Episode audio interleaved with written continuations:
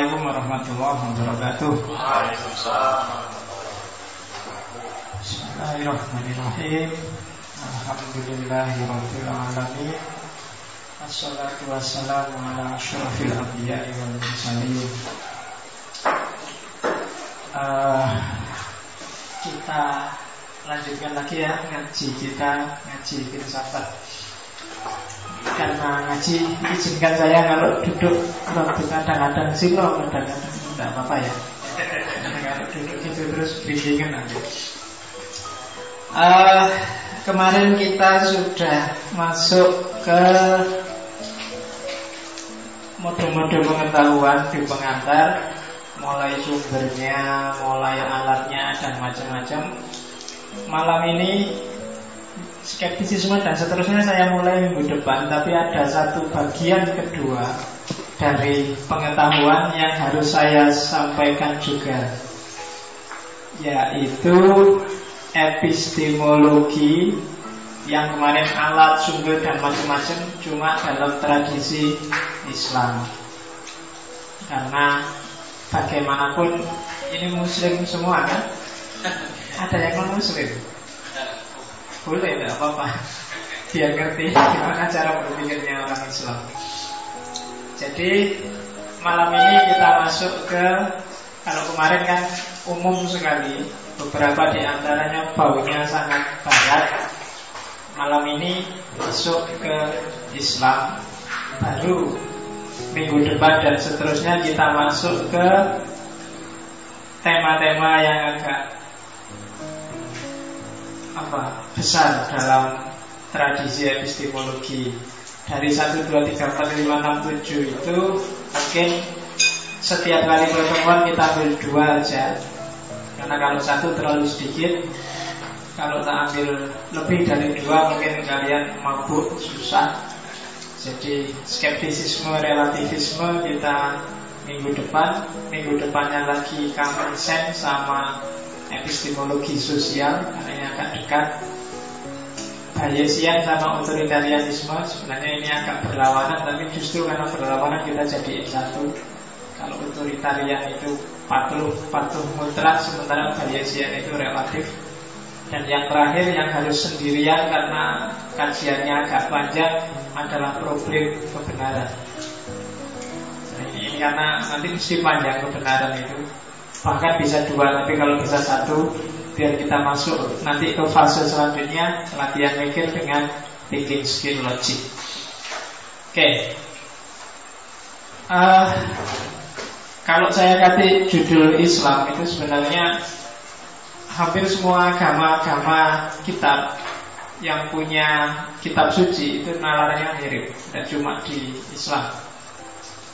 Cara berpikir agama-agama itu mungkin bagi yang ada mahasiswa perbandingan agama baik S1 atau S2 pasti paham bahwa fenomena atau fakta keagamaan yang kalian temukan dalam Islam itu sebenarnya kemungkinan besar ada juga dalam agama lain. Aliran-aliran, sengketa, konflik, beda pendapat itu ada terus di mana-mana ada. Di setiap agama ada. Tidak cuma di Islam. Maka kalian jangan terlalu pesimis kalau lihat Islam ini kok kelihatannya anu ya banyak sektor, banyak aliran, masing-masing mengklaim benar. Tidak cuma Islam sebenarnya. Hanya saja yang ngemukan memang orang Islam dalam sejarah. Nanti Islam itu ngemukan, apalagi hari ini. Sekarang kita menunggu sedang menggerebekkan teroris di Bandung gitu kan Yang nggak bisa ditangkap-tangkap Tidak apa-apa. Oke Sekarang kita lihat. Terorisme itu sebenarnya salah satu mode of thought Mode berpikir Mode pengetahuan dalam Islam. Diakui atau tidak? Kalian boleh mengkritik tapi itu sebuah mode. Sejak awal secara Islam pola seperti itu ada. Oke, nah sekarang kita masuk ke Islam itu khas, unik. Ini saya ambil kalau kemarin kan di Barat nggak pernah bahas ini. Orang Barat itu dianggapnya tahu itu mesti benar dengan level yang sama. Kalau saya tahu sesuatu itu berarti apakah itu secara empiris atau secara rasional itu berarti sudah pas. Tapi kalau dalam Islam dia punya keunikan. Dia tahu itu ada hierarkinya. Ini khas. Teori ini saya ambil dari Koti Abdul Jabbar Koti Abdul Jabbar itu salah satu tokoh Mu'tazilah Tapi Mu'tazilah cabang intelektual. Mu'tazilah itu punya cabang dua dalam sejarah Ada Mu'tazilah yang cabang politik Dan Mu'tazilah yang cabang intelektual. Yang cabang politik ini habis dia ketika melakukan mihna Cuma cabang intelektual ini berkembang pesat sekali luar biasa. Jatuhnya dunia Sunni di Baghdad cabang intelektualnya Mu'tazilah ini diwarisi oleh orang dari tradisi Persia orang-orang Syiah. Dan Syiah kemudian berkembang secara luar biasa dalam aspek intelektual. Sampai hari ini kalau kamu tandingkan Sunni sama Syiah itu kalah karena secara intelektual. Maka kamu kalah. Kalau dengar kuliahnya Pak Sofan kan kamu cuma melongo karena kamu udah kalah secara secara intelektual kamu roto malas. Orang Sunni itu agak malas karena teologinya As'arian. As'arian itu agak pasif. As'arian itu agak bulat, ujungnya Jabariyah. Jadi Allah alam disawab. Jadi bagi orang As'arian apa-apa ya suka-suka Allah. Kalau Allah mau apa ya jadi gitu. Kalau ingin kaya ya nanti kita kaya Kalau menakdirkan kaya itu As'arian Jadi kita agak pasif Oke, jadi katanya Abdul Jabbar tahu itu ada hierarkinya. Ada hierarki level jahil. Pengetahuannya orang jahil itu pengetahuan yang tidak diverifikasi, pokoknya ngawur, pokoknya ngakuni wis ngerti tapi mungkin keliru apa benar dia nggak paham. Itu tahu yang level jahil sebenarnya. Nggak ngerti apa-apa tapi komentar. Itu sebenarnya level jahil. Maka orang Arab zaman Nabi itu disebut golongan jahiliyah. Tidak identik jahiliyah zaman itu tuh nggak punya peradaban, nggak punya ilmu. Pinter-pinter, bikin puisi pinter, astronomi pinter, tapi Nabi menyebutnya jahil, jahiliyah. Jadi tidak paham hakikat yang dia ketahui. Kalau dia kenal Allah, orang Arab klasik itu kenal Allah, tapi kalau ditanya Allah Allah itu apa? Dia? Allah itu Tuhan besar. Sementara patung-patung yang saya sembah itu Tuhan kecil. Jadi kita nyembah Tuhan kecil rangka Tuhan besar. Apa-apa. Itu jahil. Jadi kayak kamu, kamu jangan mendewakan uang Udah. Uang itu cuma perantara Untuk sampai ke Allah. Jadi asal ini Tuhan kecil Untuk sampai ke Tuhan besar apa ya? Hati-hati. Jadi itu kelompok jahil Jahiliyah. Ya bahasa dasarnya sebenarnya dia tidak tahu kalau bahasanya Ghazali jahil itu orang yang tidak tahu tapi merasa tahu. Itu orang yang di level paling gawat. Ya, kalau orang tidak tahu dan dia ngerti kalau dia nggak tahu itu aman.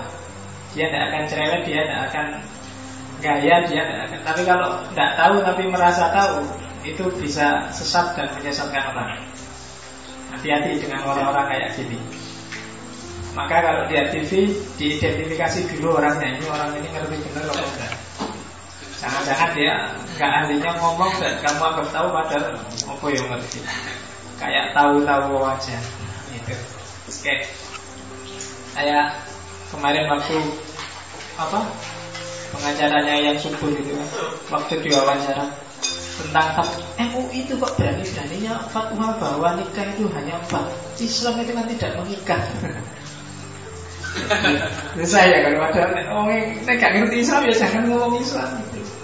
Mau tak ngerti kok ngomong Islam itu tidak mengikat. Maksudnya mungkin kalau bisa nikah sebanyak-banyaknya mungkin gitu.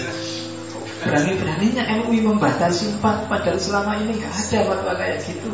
Sekarang baru ada yang subur difatwakan nikah harus empat. Ya, si waras ngalah. Ya, jadi kalau orang jahil itu lebih susah dihadapi Nah, itu step pertama dari pengetahuan. Ini level paling rendah. Yang kedua taklid. Taklid ini orangnya sudah naik kelas sedikit. Taklid itu orang tidak tahu tapi dia ngerti kalau dia tidak tahu.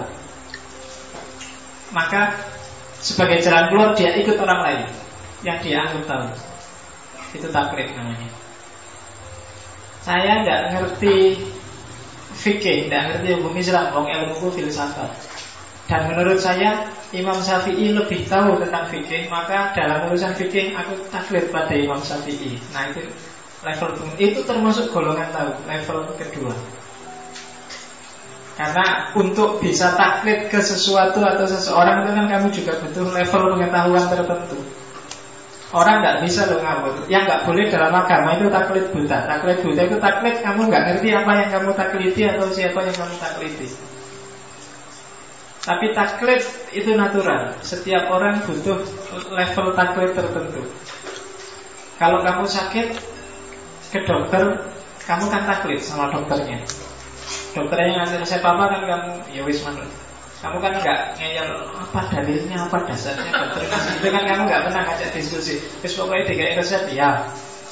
Itu taklid namanya. Dalam banyak hal taklid. Sain itu berkembang juga karena taklid. Orang membangun pengetahuan itu dari percaya pada riset sebelumnya. Maka dalam kamu nulis skripsi atau tesis atau disertasi itu kan pasti ada bagian namanya tinjauan pustaka, survei, penelitian sebelumnya. Itu kan kamu hasil penelitian sebelumnya kamu percayai dan kamu kembangkan. Itu sebenarnya nama lain dari taklid. Kamu kan tidak meneliti ulang, benar gak sih dia ngomong gitu kan gak? Pasti mengembangkan. Itu sampai level tertentu sebenarnya namanya taklid. Agama juga gitu kan. Dalam banyak hal kita taklid dan itu wajar dan manusiawi. Orang yang anti taklid sekalipun sebenarnya kalau dicermati ya pasti ada bagian-bagian tertentu dalam keberagamaannya yang dia taklid. Ikut saja sama kiainya, sama ideologinya, sama doktrin yang dia percaya. Itu level tahu yang kedua. Nah, di atasnya taklid ada lagi don. Jadi don itu sebenarnya belum nyampe ilmu, baru nyampe prasangka. Jadi kalau dalam sebagian kalau bahasa Al-Quran inna ba'dadzani ismun. Sebagian yang itu keliru, dosa. Tapi ini lebih tinggi dari taklid. Di level pengetahuan agama, dzon bisa kamu sambungkan antara lain dengan namanya itiba. Itiba itu taklid sebenarnya cuma kamu tahu dalilnya yang kamu anggap benar. Jadi zon itu ada sesuatu yang kamu anggap benar. Ini mungkin kayak gini. Ini mungkin kayak gitu. Itu itu zon namanya. Jadi kamu belum dapat data yang valid dan akurat. Misalnya manfaatnya ngaji filsafat setelah ngaji filsafat menurut saya saya akan bisa jadi orang yang kritis. Ini kan tahu ini. Cuma tahu yang levelnya enggak kenapa? Enggak mesti. Kamu enggak berani. Mesti kok gitu. Kamu mesti tidak tahu ya tapi kelihatannya ke situ. Nah, itu namanya enggak belum ilm itu belum makrifah.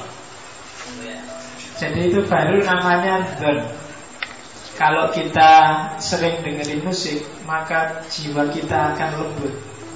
Nah itu susah dibuktikan secara faktual, secara nyata, tapi itu namanya zon. Baru kalau kamu sudah ngalami langsung terjun langsung itu levelnya sudah di atasnya zon. Jadi ina ba'da zoni ismun karena ya isinya zon itu kadang-kadang kalau dalam bahasa infotainment itu sering-sering isinya gosip. Jadi gosip itu kan isinya zon.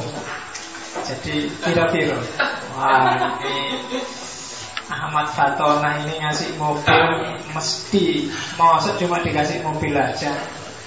Gak mungkin kan? Paling ini sudah diajak ngapa-ngapain ini Kan? Itu kamu gak punya data tentang itu loh Tapi kamu berani bilang gitu. Itu namanya level pengetahuan Level zone kamu tidak boleh dengan bahan zone ini terus. Kalau zone ini kamu sebar luaskan kalau zone ini tentang orang itu namanya gibah ngomong sudah. Maka hati-hati dengan zon. Baik yang ngomong maupun yang mendengarkan itu nanti ada konsekuensinya. Jadi meskipun kamu tidak suka sama Ahmad Fatona, tidak harus banyak-banyak zon sama Ahmad Fatona. Kabar terakhir ada lagi dua orang artis perempuan yang pernah dikasih oleh Ahmad Fatona. Salah satunya ya kan ini ini wajib namanya. Itu pak. Ini masih dan ya, kasih tahu barusan ada info tayangan di TV itu. Artis yang tiap hari kamu lihat di TV. Ternyata dia tersangkut juga dengan Ahmad Fatona selain Ayu Azhari. Siapa dia? Saya nggak mau ngobrol. Tapi nggak enak ya kamu gater kalau orang sudah nyampe situ itu kamu sudah malah gak sidik kalau gitu nggak usah ngomong Oke, okay. tapi itu level belum belum sampai makrifat. Baru level terakhir level ilmu. Ini agak unik. Ilmu itu kalau dalam bahasa Arab masih pengetahuan, belum sains. Kalau di barat sains itu ilmu Di Indonesia ilmu sains Tapi kalau di Arab ilmu itu baru nyampe makrifat Pengetahuan Ciri paling gampang dari ilmu dua Jadi tadi kalian punya zon. Zon itu sudah jadi makrifat Jadi ilmu apa belum? Cirinya dua. Yang pertama Ada bukti objektifnya. Jelas. Itu berarti kalau bahasanya Abdul Jabbar alama huwa bihi. Kalau bahasa kemarin namanya korespondensi. Kesesuaian antara proposisi, antara pernyataan, antara yang kamu ketahui dengan kenyataannya. Kalau sudah tegas kenyataannya, maka itu sudah ilmu, sudah jelas. Ciri yang kedua Selain harus ada aspek korespondensinya Harus ada aspek kedua Sukunun nafs Sukunun nafs itu adalah Tenangnya jiwa. Ini kriteria subjektif. Jadi parameter mudah Untuk kalian mendeteksi Pengetahuanku ini masih zon Apa sudah ilm Itu adalah Sukunun nafs. Ini unik. Syukuran nafas itu berarti kalian tidak menuntut lagi, jiwamu sudah puas. Kalau tadi misalnya tentang Ahmad Fatona yang ngasih mobil sama model kan Misalnya kamu ini mesti nggak dikasih mobil aja ini. Ngapain orang tiba-tiba dikasih mobil? Mesti ada apa-apanya Jangan-jangan. Nah, Ini kan kamu masih tanya-tanya terus. Masih jangan-jangan. Masih mungkin. Masih kira-kira. Jiwamu kan masih belum tenang Masih mengejar data. Masih kamu cari-cari. Kabar terbaru ada fotonya Ariel sama model. Siapa namanya? Kamu yang suka gosip? ada foto berdua di atas kasur jejer kemudian difoto. Nah, kamu kan mesti punya zon. Ah, masa bisa tiba-tiba foto berdua di atas kasur? Pasti ini sebelum atau sesudah. Mungkin kamu pikiranmu kan gitu itu zon. Jadi kamu belum punya bukti objektif, belum punya korespondensi, belum alamah wabi. Jadi anggapanmu yang macam-macam itu zon. Jiwamu belum tenang, kamu masih ngejar-ngejar videonya mana ini. Kalau ya kan? Kamu masih nyari-nyari data mesti gak percaya, masa cuma foto. Harus ada buktinya. Iya, kamu tinggal cari linknya. Baru kalau sudah dapat videonya jiwamu mesti tenang. Ya, kamu sudah nggak nyari-nyari lagi. Itu sudah berarti kamu sudah makrifat, sudah di. Levelnya sudah tinggi, kamu tidak lagi belum sudah ada buktinya. Sudah makrifat sudah.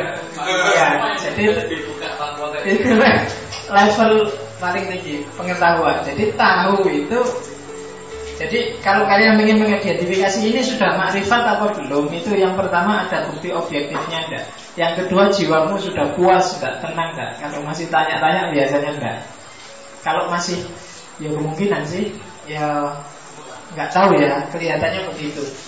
Ramalan saya begitu. Sekali kalimat itu menunjukkan bahwa jiwamu belum tenang Masih belum syukur nafis Dan pasti belum makrifat. Jadi ada level jahil ketika kamu tidak tahu Ada level takrib ketika kamu ikut saja Ada level gon ketika kamu mengira-ira, menebak-nebak Dan ada level makrifat ketika kamu sudah punya bukti konkret, bukti objektif Dan jiwamu sudah tenang. Jadi dalam Islam begitu juga. Kamu melakukan sesuatu, meyakini sesuatu keislamanmu itu ada di level jahil ataukah di level taklid ataukah di level don ataukah di level ilm kamu sendiri yang bisa mendeteksi. Kalau level jahil itu berarti kalian melakukan sesuatu mempercayai sesuatu yang kalian tidak paham kenapa kamu percaya apa dasarnya kamu percaya. Itu berarti masih jahil.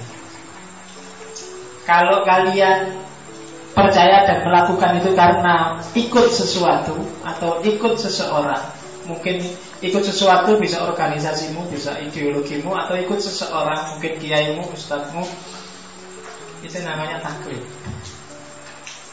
kalau kalian apa percaya dan melakukan sesuatu itu sudah berpikir sendiri cuma tidak punya dasar yang kuat, tidak punya bukti konkret, tidak punya ya tidak ada syukurun nafas, masih mendepak-depak mengira-ngira, itu masih minggu.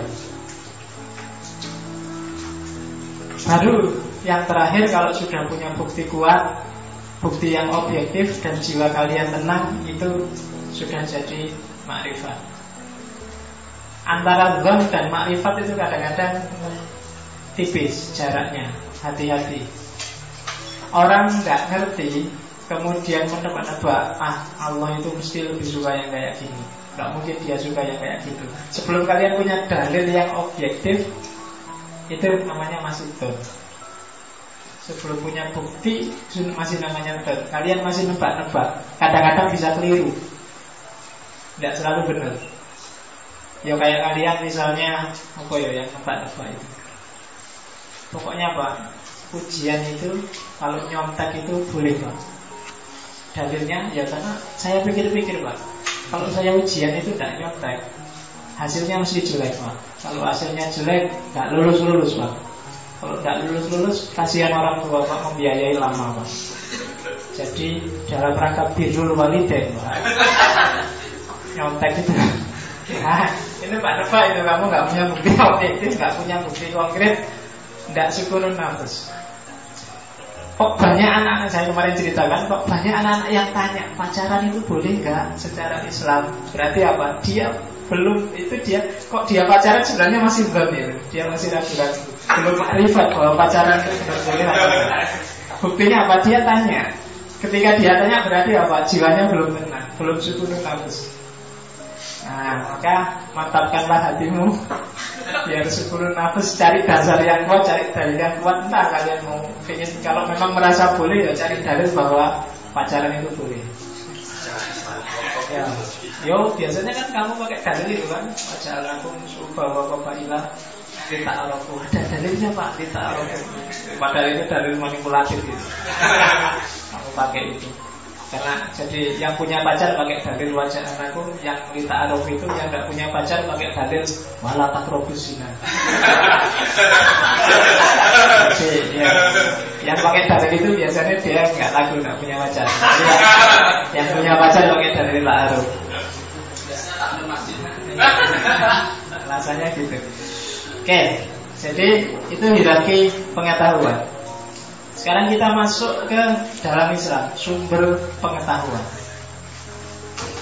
Sebenarnya sama aja Cuma ada tambahannya pasti Karena dalam agama Ada apalagi epistemologi barat dan Islam.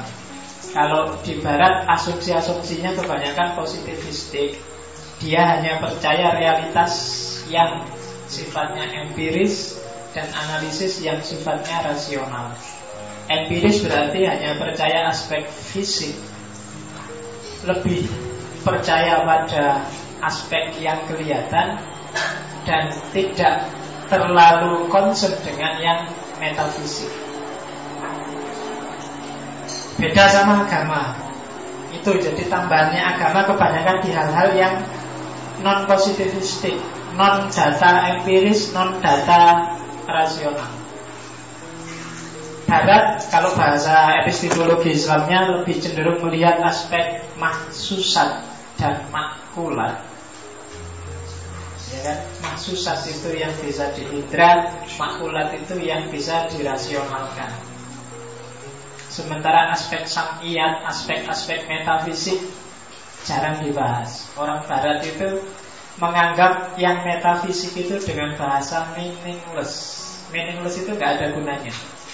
Katanya orang Barat, metafisik itu boleh kamu bahas, boleh kamu rasionalkan, boleh kamu kaji secara ilmiah, cuma hasilnya meaningless. Meaningless itu tidak ada gunanya. Hasil pengetahuannya pasti tidak pasti. Sifat pengetahuannya namanya spekulasi. Karena memang barangnya tidak bisa diindra langsung. Itu cirinya epistemologi barat. Makanya filsafat metafisika itu nama lainnya adalah filsafat spekulatif. Karena isinya memang spekulasi-spekulasi, tidak bisa diakses langsung barangnya. Kalau agama yang metafisik kan banyak, eskatologis itu kan semuanya metafisik. Membahas Tuhan itu semuanya metafisik. Membahas dunia di luar fisik kan metafisik, barang goib semua. Sehingga semua pemikiran di wilayah itu Katanya epistemologi barat Itu sifatnya spekulasi. Kalau spekulasi itu kan kira-kira Tidak ada yang pasti Katanya barat. Sebagian memang gitu Karakternya. Meskipun nanti ada kritik juga beberapa bahwa Seperti Karl Popper yang bilang Mungkin itu meaningless Tidak ada gunanya. Meaningless itu berarti nggak berarti Secara ilmiah tidak bisa dipertanggungjawabkan tapi meaningless tidak berarti tidak fungsional katanya Popper. Banyak hal meaningless tapi fungsional. Tidak ilmiah tapi berguna. Ponari itu yang kalian ngerti Ponari? Iya, Ponari Jombang. Itu kan tidak ilmiah itu. Wong ngobati orang sakit kok pakai batu, batunya dicelup-celupin dan banyak orang sekali percaya di situ. Itu secara ilmiah meaningless jelas. Kalian juga mungkin merasa itu musyrik kafir dan macam-macam. Tapi secara fungsional mungkin tidak. Secara fungsional itu kenapa kok orang ke situ karena dia sakit dan kenapa kok banyak yang ke situ karena ya ternyata banyak juga yang bisa sembuh. Jadi meskipun kalian marah-marah, yang ilmiah bilang tidak ilmiah, yang agamis bilang itu kafir musyrik, tapi bagi yang sakit terserah yang penting saya sembuh. Iya kan? Ke dokter mahal-mahal nggak sembuh-sembuh sudah habis puluhan juta ya ponari cuma dikasih minum air dikasih batu bisa sembuh dan banyak yang bisa sembuh karena saya orang daerah sana jadi ngerti meskipun sekarang sudah hilang khasiatnya nggak lagi lagi tapi tapi secara fungsional jalan. Agama itu mungkin metafisik, nggak bisa diukur secara ilmiah. Tapi banyak aspek dalam agama yang fungsional bagi kamu. Mungkin gara-gara diancam neraka terus kalian mau sedekah, kalian mau berbuat baik gara-gara ya kan dipakai besok amal kalian dilipat gandakan 700 kali. Wah, dikalkulasi secara matematika sip ini bisa untuk banyak terus kalian mau sedekah, diancam neraka. Jadi kalkulasi begitu. Jadi kalau kalian korupsi satu juta, infakkan aja seratus ribu. Seratus ribu itu nanti dilipat gandakan tujuh ratus kali, jadi hasilnya tujuh juta. Masih untung kan lumayan. Jadi ayo itu anu matematikanya koruptor itu kan gitu. Jadi habis kira-kira dosa sekian, nah, nanti kalau diinfakkan sekian dapat sekian matematikanya koruptor. Oke, nah sumber pengetahuan dalam Islam tetap ada dua, pasti diakui karena nggak mungkin tidak mengakui dua, akal dan empiris. Mansusat atau mudrokat itu pasti. Kualitas dan akal.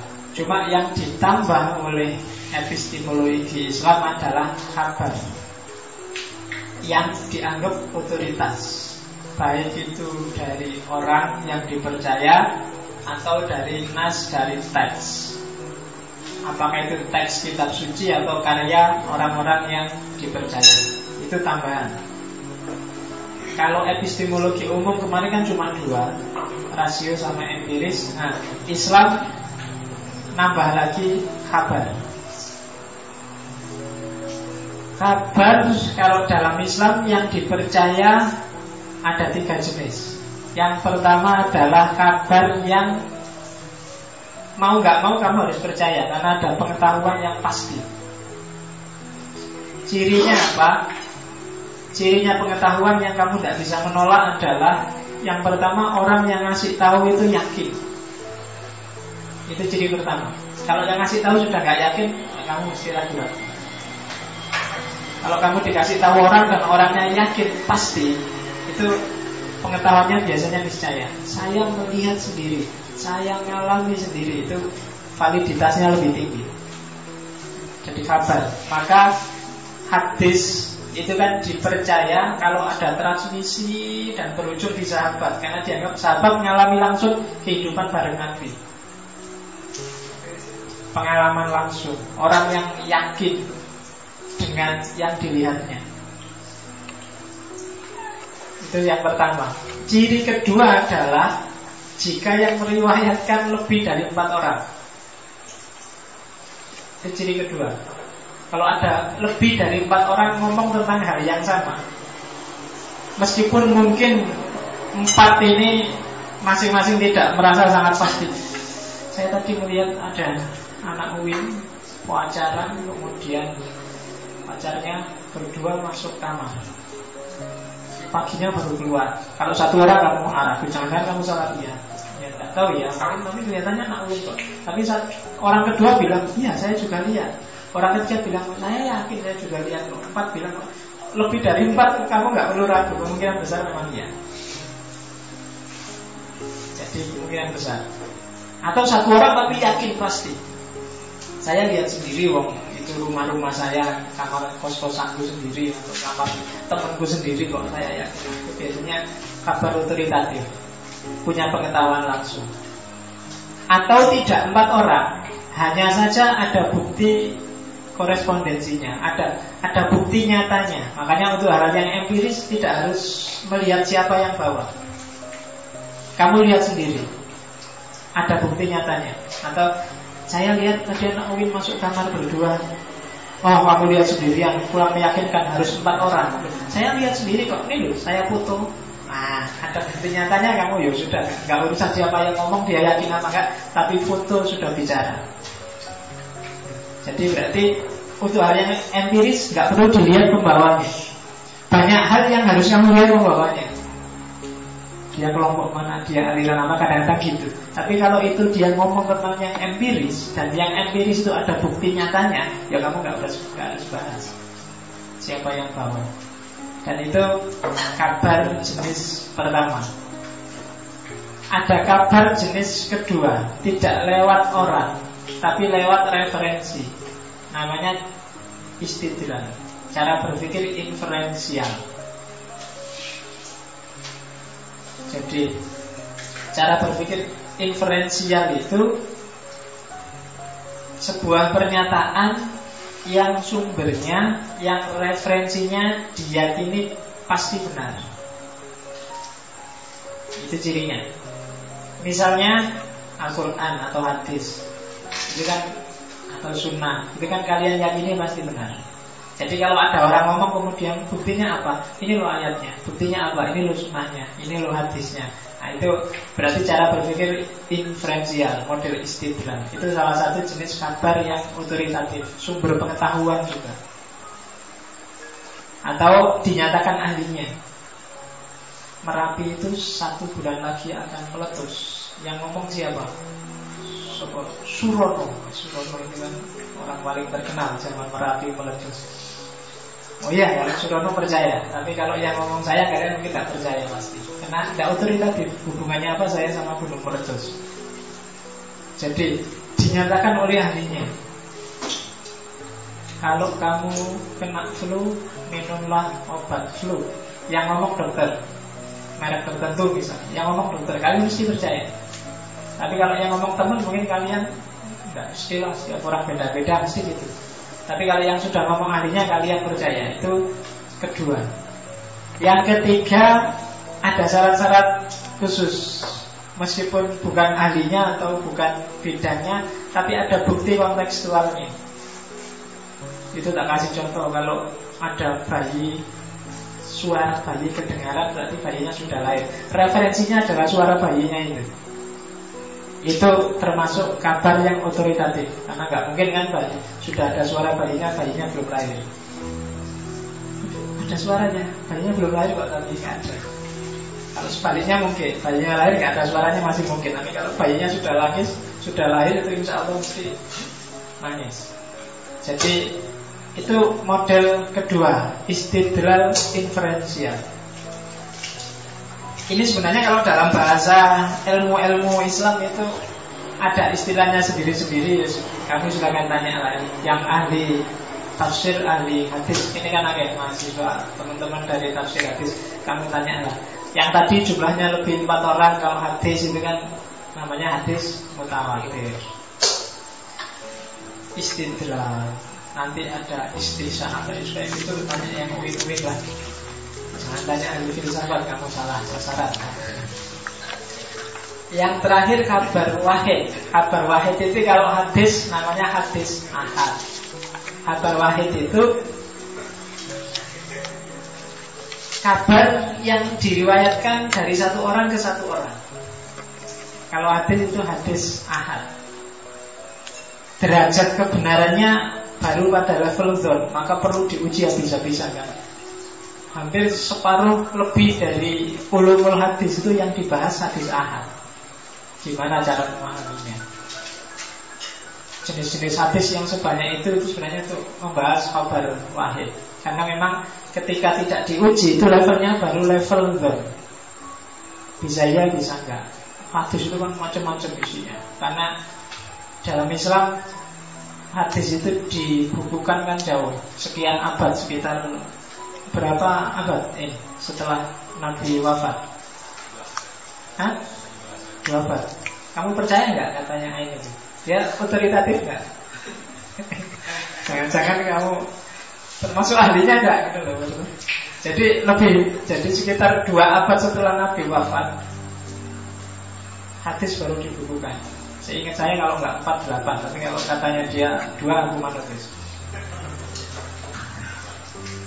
setelah Nabi wafat baru dimunculkan dan itu di era dinasti Umayyah dibukukan ketika Muawiyah sedang ingin cari pengaruh dahsyat besar-besaran. Sehingga banyak sekali lahir hadis-hadis palsu dalam rangka politik. Aliran yang tadi disebut Jabariyah itu yang mempopulerkan anu, Umayyah dan kawan-kawan jadi Umayyah ini kan merebut kekuasaan politik secara agak kasar dari Ali dan keluarganya. Maka dia menyebarkan ideologi Jabariyah bahwa Kalau memang saya takdirnya jadi khalifah Yo, siapa yang bisa melawan kalau Allah sudah menghendaki? Itu politiknya Muawiyah. Zaman itu. Tapi ya sukses Karena banyak umat Islam kemudian Secara jumhur menyepakati Muawiyah hadis itu jauh. Banyak hadis-hadis aneh, unik, lucu Kadang nggak masuk akal. Perlu diteliti lagi. Maka kitab-kitab hadis palsu itu kan Jumlahnya ribuan hadis palsu. Bukhari Muslim itu sebelum kodifikasi hadis dibuat semuanya. Karena memang kebanyakan hadis itu dari kabar orang ke orang Namanya kabar wahid. Hadis mutawatir itu paling sekitar nggak ada 10 persennya dalam Islam kan ada hadis yang aneh-aneh. Misalnya hadis saya masih ingat zaman itu ada al badinjanu dawaun likulidain zaman saya di pondok. Itu jadi terong itu adalah obat bagi segala macam penyakit. Oh, itu kan? Saya tidak tahu validitasnya tapi ada hadis yang bilang bahwa terong itu obat bagi segala macam penyakit. Hal itu perlu kamu uji. Apa benar Nabi pernah ngomong terong? Kira-kira di Arab zaman itu apa ada terong ya? Iya, banyak hadis yang kamu kritisikan karena nggak masuk akal. Misalnya hadis tentang terawih. Istilah terawih itu munculnya zaman Umar. Maka kalau ada Nabi bilang sesungguhnya Barang siapa sholat terawih dengan kalimat terawih itu mesti bikinan. Nabi zaman Nabi belum ada istilah terawih. Ya kan? Ada dalam tradisi Syiah. Saya masih ingat zaman di Iran itu ada teman yang sholat duha, tapi bagi orang Syiah kamu keliru. Sholat duha itu tidak ada dalam Islam. Waktu kamu perlu kaget mesti. Jadi bagi orang Syiah lahirnya sholat duha itu lagi-lagi zaman Muawiyah. Jadi Muawiyah itu suatu ketika dia sholat subuh kesiangan. Terus ada sahabat yang ingat, loh, kamu kok sholat subuh jam segini? Oh udah, ini bukan sholat subuh, ini sholat duha. Ada hadisnya. Kata orang Syiah gitu. Tapi ya kamu cari sendiri lah, kira-kira dalil-dalilnya sholat duha itu tadi apa enggak ya? Quran nggak ada jelas sholat duha, tapi coba kamu cari. Jangan-jangan benar orang Syiah. Kalau Nabi menyuruh waktu duha kamu kerja keras banyak. Itu waktunya orang kerja, waktunya orang jangan sholat. Tapi kalau ada perintah sholat sebanyak-banyaknya waktu orang kerja itu memang perlu sih. Oh iya, tapi kalau memang ya ya apa segitunya harus kamu cari kan. Itu kabar wahid. Jadi, tapi kabar wahid salah satu sumber pengetahuan, meskipun pengetahuan yang levelnya baru. Jadi dalam Islam selain akalmu yang didaya gunakan, empiris, panca indera, kabar. Kabar itu berarti urusan iman. Kabar itu kan antara percaya dan tidak percaya. Cuma percaya dan tidak percayanya harus ada teorinya, tidak boleh ngawur. Itu yang diatur oleh agama sebenarnya.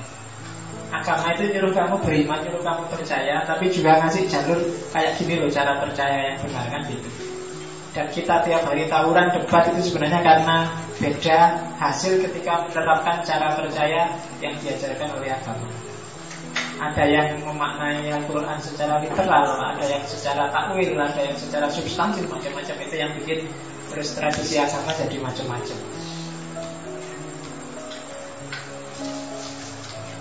Oke, dari tiga sumber tadi, akal, panca indera, kemudian yang terakhir kabar, maka Islam dalam aspek pengetahuan punya tiga mode pengetahuan. Kalian pasti pernah dengar tiga mode ini Yaitu Bayani Irfani Dan Burhani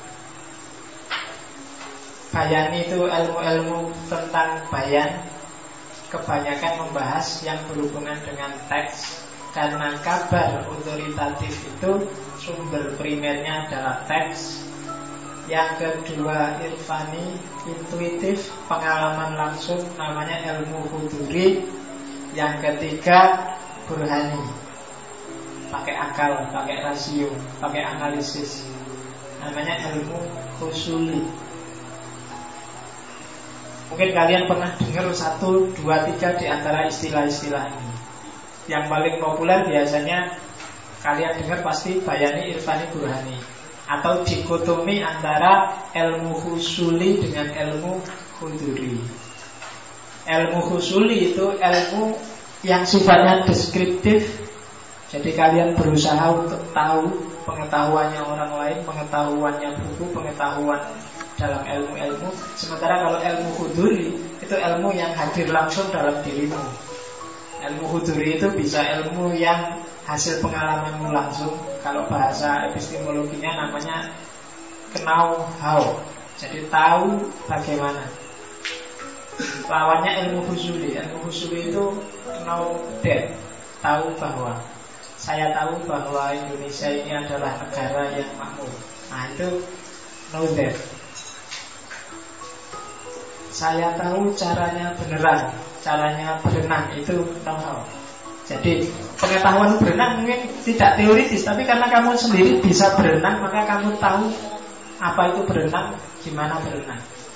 Itu sebenarnya jenis ilmu sendiri, ilmu yang didapat dari pengalaman langsung. Kalau ilmu husuli itu kamu tidak bisa berenang, tapi kamu baca buku tentang berenang. Oh berenang itu kalau kayak dada kayak gini, kalau kayak kuku-kuku kayak gini, kalau kayak punggung kayak gini. Itu ilmu husuli. Tapi kamu sendiri nggak bisa berenang. Pengetahuanmu tentang berenang itu namanya ilmu husuli.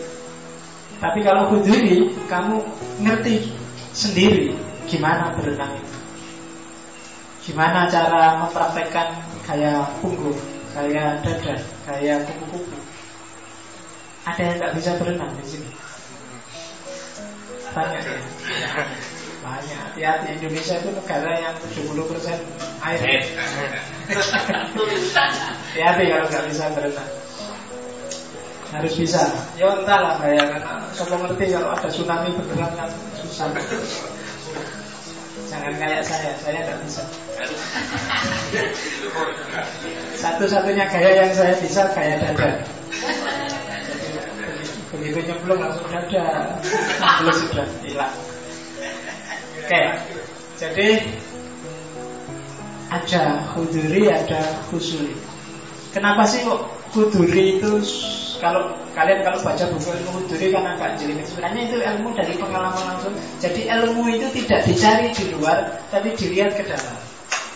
Maka dalam tradisi sunni dikenal misalnya ilmu laduni ilmu laduni itu kan ilmu yang kalian tidak baca buku tapi dia sudah ada di pikiran kalau ilmu husuli kamu mencarinya keluar tapi kalau ilmu huduri kamu malah masuk ke dalam maka disiplinnya orang sering menyebut irfani disiplin sufi. Untuk dapat pengetahuan ini kamu tidak baca buku tapi lihat dong. Ya kan wiritan, mujahadah, ya kan. Kalau irfan itu kan gitu. Kalau huduri di barat itu namanya pengetahuan intuitif yang kamu dapat dari pengalaman langsung. Yang tidak ngalami nggak bisa kamu tahu.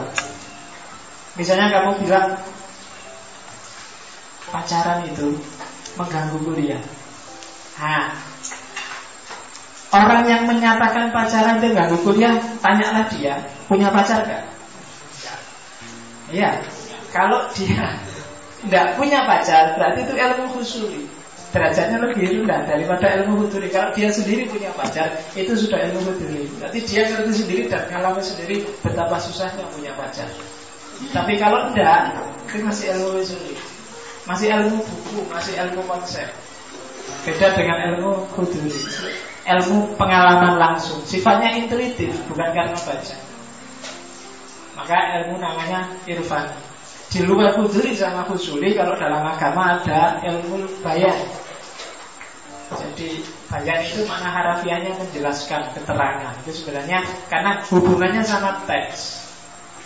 Jadi ini kayak wahyu Bagian lain. Jadi wahyu itu kan ada dua. Ada wahyu kauniyah, ada wahyu kauliyah untuk memahami wahyu kauniyah ini kamu bisa pakai kuduri atau kusuli Sementara wahyu kauniyah kalian butuh bayani Banyak orang tidak setuju dengan bayan Bayan itu tekstual bikin orang berpikirnya keras Tidak selalu Karena dalam agama pasti kalian harus bayani Kalau nggak bayani kehilangan identitas Karena dasar-dasar keislaman adanya di bayan, adanya di teks Al-Quran sama hadis. Nanti kita cermati satu-satu itu. Bayani, Irfani, dan Burhani. Yang pertama masuk ke Bayani.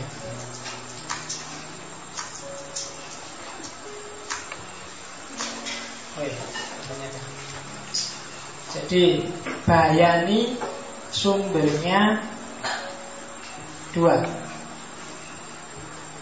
Nas, teks atau wahyu Yang kedua khabar Seperti saya jelaskan di atas. Oke. Kamu tidak harus balapan nulis ya. Tidak apa-apa ditulis Kamu copy aja kalau punya flash disk. Ya Daripada kamu capek-capek nulis Ngapain? Ya Cuma yo kalau kamu kopi ini isinya cuma poin yang penjelasan agak aneh. Cuma jangan balapan nulis Nanti kamu konsentrasi sama nulisnya nggak ngerti yang diomongkan Mending bikin improvisasi sendiri Kamu bahasakan sendiri. Silahkan nulis buku dengan pointer ini tidak apa-apa. Oke Bayani Nalar paling dasar dalam Islam Sumbernya adalah nas teks wahyu yang punya otoritas, otoritas teks. Nalarnya namanya nalar grafis. Benar salahnya cara mengujinya namanya inferensial. Dicek. Kamu ngomong apa? Dasarnya ini oh ya benar sesuai dengan dasarnya itu namanya dicek referensinya namanya cara berpikir inferensial tidak salah kalau orang ada orang yang cara berpikirnya selalu dalilnya apa, dasarnya apa, tidak salah. Cuma itu sebagian, tidak seluruhnya. Dalam konteks nalar cara berpikir pola beragama. salah satu cara berpikir yang paling simpel dalam agama memang model inferensial. Kamu cari nasnya apa, teksnya apa. Your nas, teks, wahyu, itu kan kalau wahyu jelas Al-Quran, tapi nas itu kan nggak selalu kadang-kadang ada Al-Quran, ada sunnah, termasuk pikiran-pikiran para ulama dalam buku-bukunya. Sehingga ada level kedua dari bayani yaitu kabar atau ijma. Kalau ijma ini otoritas orang. Kenapa ijma masuk? Karena logika. Sebenarnya yang, yang ngajarin logika ini Nabi bahwa umatku tidak akan sepakat dalam hal yang keliru. Maka ijma dimasukkan. Kalau banyak ulama sepakat tentang satu hal, kemungkinan itu memang benar. Karena kalau nggak benar, pasti ulama nggak akan sepakat. Mungkin ada satu dua ulama yang punya pendapat begitu, tapi nggak mungkin dia bisa sepakat banyak ulama. Ketika banyak ulama bisa sepakat, kemungkinan itulah yang benar. Maka ijma dimasukkan sebagai dasar otoritas person kabar. Jadi ada nas, ada kabar. Ini salah satu yang khas dalam epistemologi Islam. Jadi tidak selalu pengetahuan itu harus nyari sendiri pakai kayak kemarin kan yang minggu lalu pengetahuan itu kayak nyari sendiri. Pakai akalmu, pakai intuisimu, pakai nalurimu. Padahal nggak gitu. Kadang-kadang ada juga yang sifatnya dikasih tahu. Sifatnya kamu percaya sesuatu, kamu dikasih tahu seseorang atau kamu mengambil inspirasi dari nas, dari teks, dari wahyu. Sumbernya namanya bayan metodenya ini istihadiyah istimbatiyah istintajiyah. Istilah-istilah dalam bahasa Arab. Kamu dengar aja sudah syukur. Ya loh biar biar nambah kosa kata waktu ya. Kalau pakai istilah asing itu kan biasanya enak. Kalau kamu ngomong ada asing-asingnya itu kan orang anggapnya ilmiah. Kalau pakai istilah-istilah Arab itu kan seolah-olah wah ini alumni Timur Tengah pakai istilah-istilah Inggris itu pokoknya ini alumni Kanada gitu. Eh, ya, Fatonah. Fatonah itu pinter sesuai dengan nama katanya kan Fatonah, artinya orang yang cerdas. Nah, yang cerdas. Fatonah. Oke. Okay. Yang pertama ijtihadiyah. Ijtihad itu cara berpikir yang sumbernya nas tapi secara kreatif. Itu ijtihad. Ijtihad itu dari nas diambil prinsipnya terus dia mengeluarkan ide baru itu ijtihad. Contohnya istihad Misalnya rokok itu haram Itu satunya istihad sebenarnya kamu cari dalil yang bilang Innar ruku'a haramun ya Ya kan? Gak ada dalil Nabi bilang bahwa rokok itu haram. Gak ada. Farka'u yang ada malah nyuruh kamu rokok kan? Farka'u ma'arofi'in Maka merokoklah dari orang-orang yang merokok. Jadi kalau kamu merokok tidak dari orang yang merokok itu haram. Harus sama-sama yang merokok Biar gak nggak ada dalilnya. Tapi terus di, di bahwa merokok itu haram pasti dengan mengambil inspirasi ide dari ayat-ayat yang sebenarnya dia nggak ada tapi dicari substansinya terus dikeluarkan ide baru.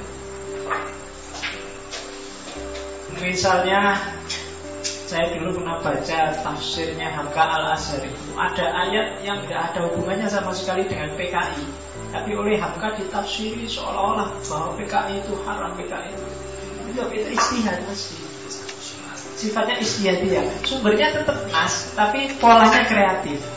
Itu istihad.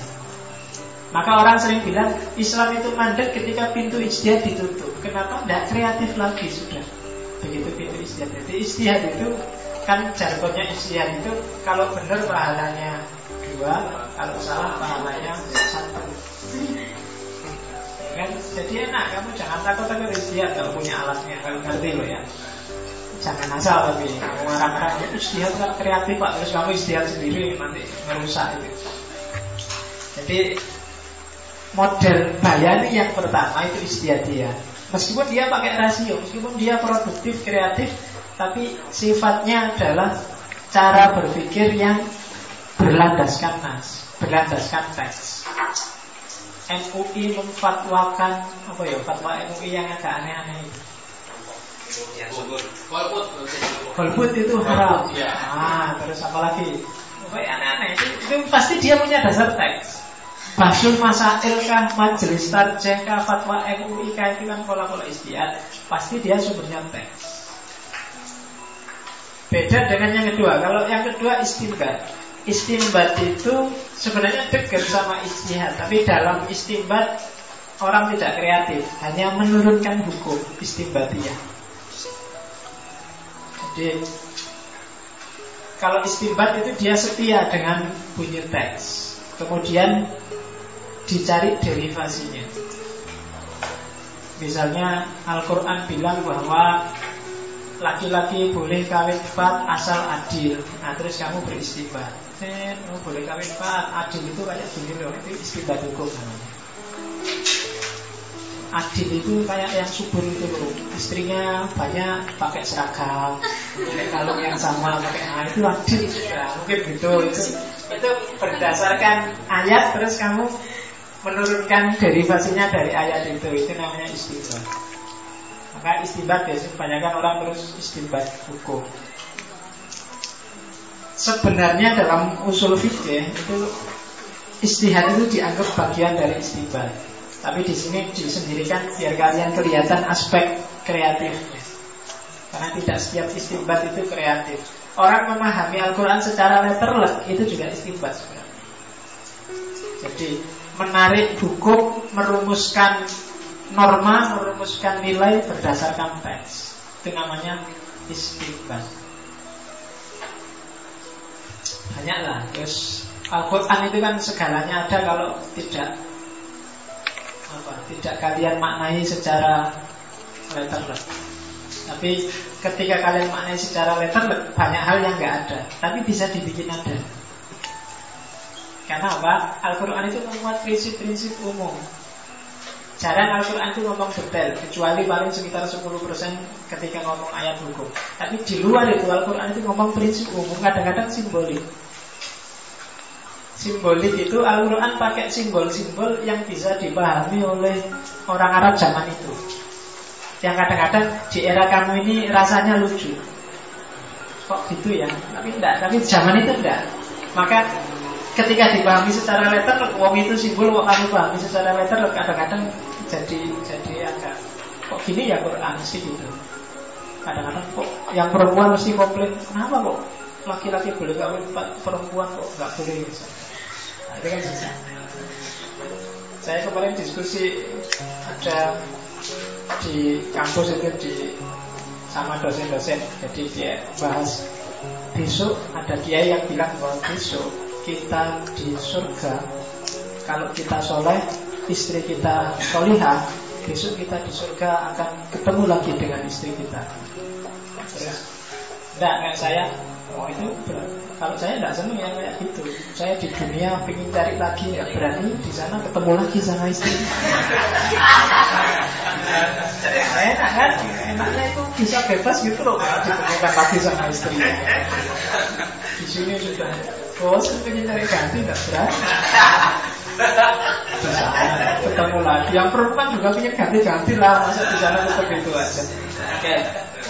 Itu istimewa simbolik kan sebenarnya itu bidadari itu kan ya sebenarnya susah. Kalau mau letterlek juga saya kemarin baca Dakwaitul Akhbar itu. Isinya unik lucu-lucu tapi. Sekali-sekali kita ngaji Dakwaitul Akhbar Jadi ngomong tentang akhirat Sebenarnya yang simbolik tapi dibikin faktual.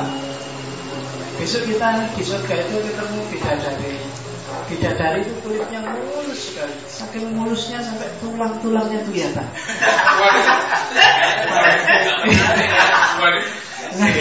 Tak pikir, ini orang saking mulusnya tulangnya kelihatan Kamu ya tertanam kulitnya itu kayak kapur baunya wangi nggak habis-habis tapi bayangkan aduh besok minta bidadari yang biasa-biasa aja. Bau-bau kecil dikit nggak apa-apa asal cakep kan gambarnya kan kayak gitu. Kamu dikasih pameran Besok surga itu jannatin tajri minta biar anhar. Kamu punya rumah yang di sebelahnya ada sungai yang mengalir. Kamu kepingin enggak? Punya rumah dekat sungai. Itu kan logik simbolik versi Arab abad ke-6. Karena zaman itu kan air susah Ada nyarinya di oase Jam-jam itu kan salah satu oase membayangkan punya rumah dekat sungai kan senang mereka alhamdulillah punya rumah dekat sungai. Air tinggal ngambil bisa mandi tiap hari itu bayangannya di sungai. Begitu di pameri kamu ibadah yang serius. Besok punya rumah dekat sungai. Ini semangat mereka. Tapi kalau kamu masuk gitu ayo sholat sholat besok ada rumah dekat sungai. Iya kan? Iya. Karena di sana apa? Kerjaan utamanya orang Arab kan kalau nggak mengembala dagang atau perang kan? Maka gembala kambing besok dipameri. Kambing itu kan diambil susunya. Besok di surga tenang aja nggak perlu mengembala. Di sana ada kolam susu. Ya kan? Seneng mereka kan? Tapi kalau kamu di dipameri besok ada kolam susu loh. Kamu kan buat apa kolam susu? Iya. masa tiap hari mau minum susu masa mandi di kolam susu nggak nyambung.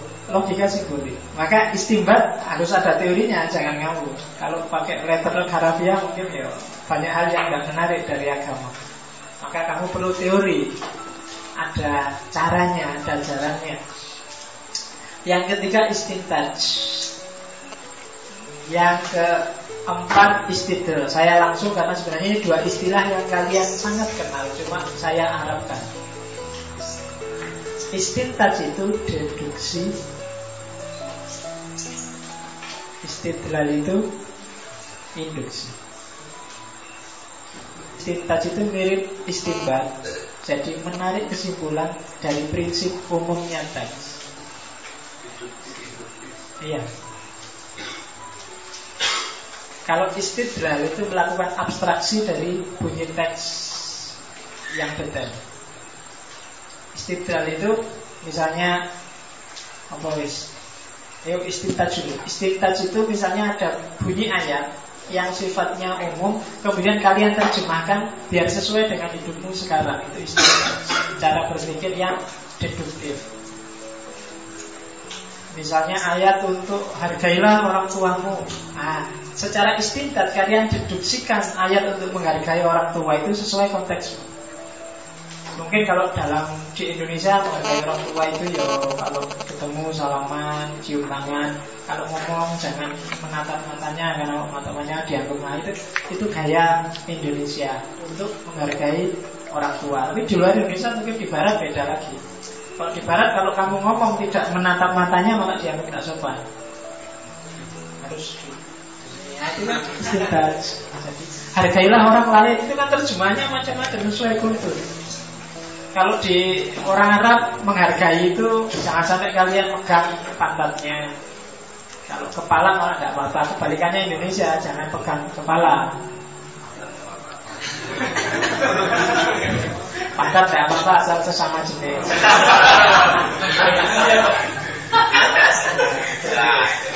Kalau orang-orang sering menyontohkan gitu kan kalau Arab itu nggak boleh pegang pantat, kepala tidak apa-apa. Kalau Indonesia itu kepala jangan pantat nggak apa-apa. Aku iya pantat itu nggak apa-apa.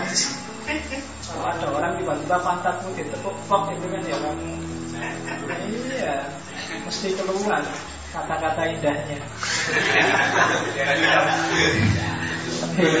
Oke. Itu istintaj yang kedua istidlal. Istidlal itu cara berpikir induktif jadi kebalikannya dari hidupmu sehari-hari kamu simpulkan kesesuaiannya dengan teks. Itu istidlal. Cari dalil. Saya sudah pacaran pak, terus dalilnya apa ya? Saya tak cari dari di Quran itu istidlal. Itu kan induktif. Jadi dari fakta-fakta kecil dicari ayatnya yang umum. Istidlal, cari dalil. Kalau istintaj, ayat ini kira-kira kalau dalam hidupku terjemahannya apa? Itu metode bayar. Dan yang terakhir kias. Kias ini sebenarnya salah satu metode ketika orang istihad. Analogi. Yang paling kias itu ada banyak jenisnya Itu saya sebut Karena ini yang paling populer dalam tradisi filsafat adalah Kias goib ala syahid Kias itu kalau bahasa logika namanya analogi Jadi analogi itu Menyimpulkan sesuatu Dengan memakai dasar sesuatu yang lain yang tidak sama tapi dekat. Misalnya bir itu kamu haramkan meskipun tidak ada ayat tentang bir. Yang ada kan ayat tentang homer. Karena apa? Ada kedekatan dengan antara bir dengan homer. Dekatnya karena apa? Karena sama-sama memabukkan. Karena sama-sama bikin mabuk, maka bir haram. Kenapa? Karena homer juga haram, sama-sama bikin mabuk. Nah, itu namanya kias, karena ada kedekatan. Jadi analogi. Jadi bir dianalogikan dengan homer. Jadi yang satu namanya maklul, yang satu namanya maklul alaih, mabuk itu namanya ilatnya, itu namanya kias. Meskipun kalau kamu tanya apa setiap yang memabukkan haram, jawabannya ya pada. Tentu ya karena banyak hal yang memabukkan tapi tidak haram. Misalnya naik bis. Iya kan? Kamu berani ngomong mengkiaskan Pak naik bis sama naik kereta api itu haram Pak? Kenapa? Ada ilatnya. Karena dia memabukkan. Kullu muskirin haram. Setiap yang memabukkan itu haram. Makanya kasih tahu teman-temanmu ya kalau yang ada yang suka mabuk daripada kehabisan menghabis-habiskan uang banyak rugi itu naik bisa aja ngadep ke belakang si mabuk. Nah, mirip. Ya daripada kamu beli yang gitu-gitu mahal kan naik bis kota yang jelek ngadep ke belakang si mabuk. Oke, kias syahid ala itu kenapa dalam agama sangat populer? Karena agama kebanyakan isinya adalah al-ghaib dalam metafisik. Maka untuk memahaminya Goib itu tidak bisa dipahami Kecuali secara analogi. Dan analoginya harus dengan syahid. Maka namanya kias goib ala syahid Dengan barang yang kelihatan. Kamu tidak mungkin ngerti semua hal eskatologi dalam agama Kalau tidak pakai media syahid Kamu memahami apa ya? Eskatologi dalam agama. Kamu memahami mizan. Besok amalmu akan ditimbang di akhirat. Kamu mesti pakai media syahid kan? Media yang kelihatan. Itu kamu ditimbang di akhirat pakai apa? Iya, kamu mesti pakai timbangan. Mesti bayangkan besok pak di akhirat saya berdiri Ada timbangannya besar. Timbangan. Kan gitu, jadi besok Yang hisab itu kita berdiri di bawah timbangan Terus timbangan. Kan sih gitu Sirotol mustaqim itu seperti rambut yang dibelah tujuh. Yang tajamnya sekian ribu kan mesti gitu bayangan. Itu kan pakai syahid. Barang yang di sini ada dan kelihatan kamu pakai untuk memahami yang goib coba bayangkan kalau kamu lihat komik-komik surga neraka ini peralatannya tukang itu semua ada di neraka. Nah ya kan palu, gergaji, apa aja. Wah ada semua di sana. Peralatannya tukang itu di sana semua. Itu kan namanya cara berpikir kias syahid ala Jadi memahami yang tidak kelihatan dengan yang kelihatan. Jadi peristiwanya sendiri kamu nggak ngerti, barangnya kamu nggak ngerti, tapi kamu simpulkan dari kelihatan. Oke, kalau Pak Musa As'ari zaman saya kuliah dulu ngasih contoh kias wahib ala syahid itu Misalnya kalau kamu jalan-jalan ke Kaliurang Naik ke atas itu itu Tiba-tiba kamu lihat celana dalam di situ Keleleran. Kira-kira kamu menyimpulkan apa?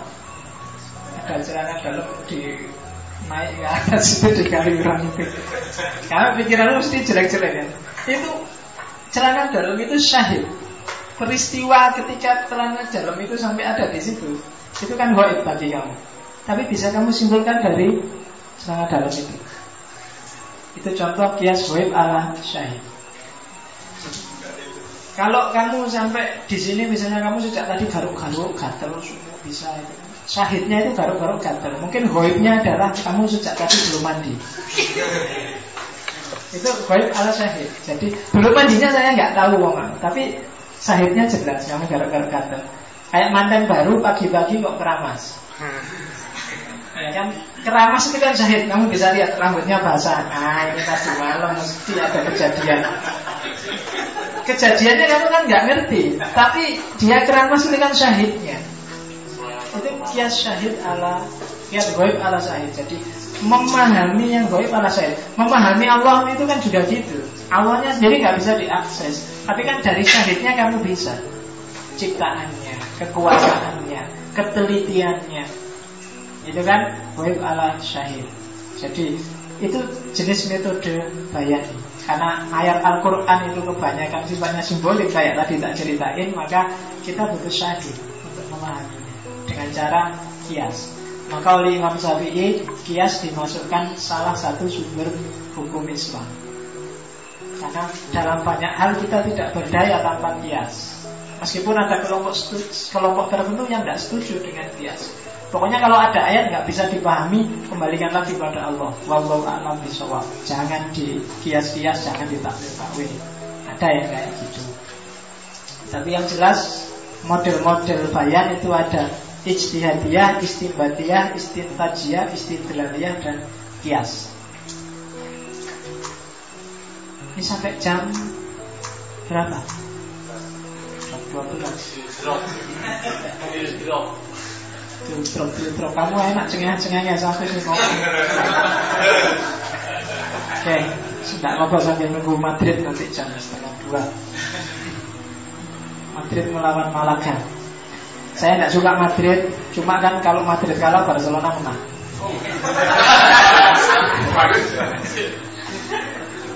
Oke, jadi melihat ingin lihat kekalahan. Oke. Ah, Terus akal jadi apa sih kalau dalam bayani? Itu tadi kan nalar basisnya teks. Akal untuk mengatur nafsu yang jelas dalam bayani. Jadi karena kadang-kadang orang baca teks itu yang sering menonjolkan nafsunya. Kalau kalian mungkin kelompok A terus nafsu memenangkan kelompoknya, nafsu cari enaknya sendiri, nafsu. Nah ini akal yang harus jadi pengontrolnya. Ayat itu sering diperkosa dalam nalar bayang untuk kepentingan maka biar tidak terjebak ke situ maka dalam bayan juga kamu butuh akal meskipun dia tekstual jadi politisi-politisi itu kan sering memperkosa ayat apalagi yang politisi agama ya ayat dipakai untuk kepentingannya sendiri sesuai dengan keinginannya masing-masing. Nah untuk menghalangi itu harus pakai akal. Zaman saya kecil dulu waktu Simbah saya kan P3 Waktu kampanye P3 itu kiainya selalu pakai ayat Kul huwallahu ahad. Nah P3 nomor satu sama itu.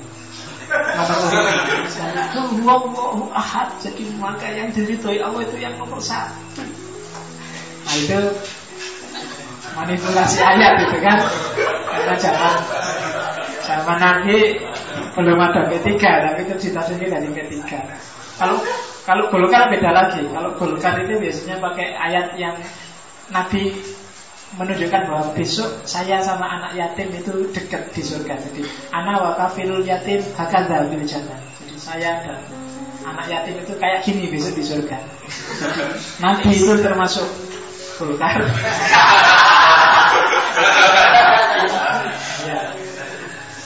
Atau kalau P3 dulu yang eh, PDI yang nomor 3 Dalilnya yang dipakai adalah bahwa Segala sesuatu itu yang baik Harus diulang tiga kali. Jadi kebaikan itu selalu ada di angka 3 Maka cobloslah PDI nah, Ini biar gak terjebak tuh kayak gini Akalnya harus main. Kalau bayani nggak pakai akal Biasanya jatuhnya ke nafsu Nafsu itu keinginan memenangkan kelompoknya Memenangkan golongannya kesenangannya sendiri, keenakannya sendiri pakai dalil. Kayak kalian tadi loh, mentang-mentang punya pacar terus pakai dalil kita arofu.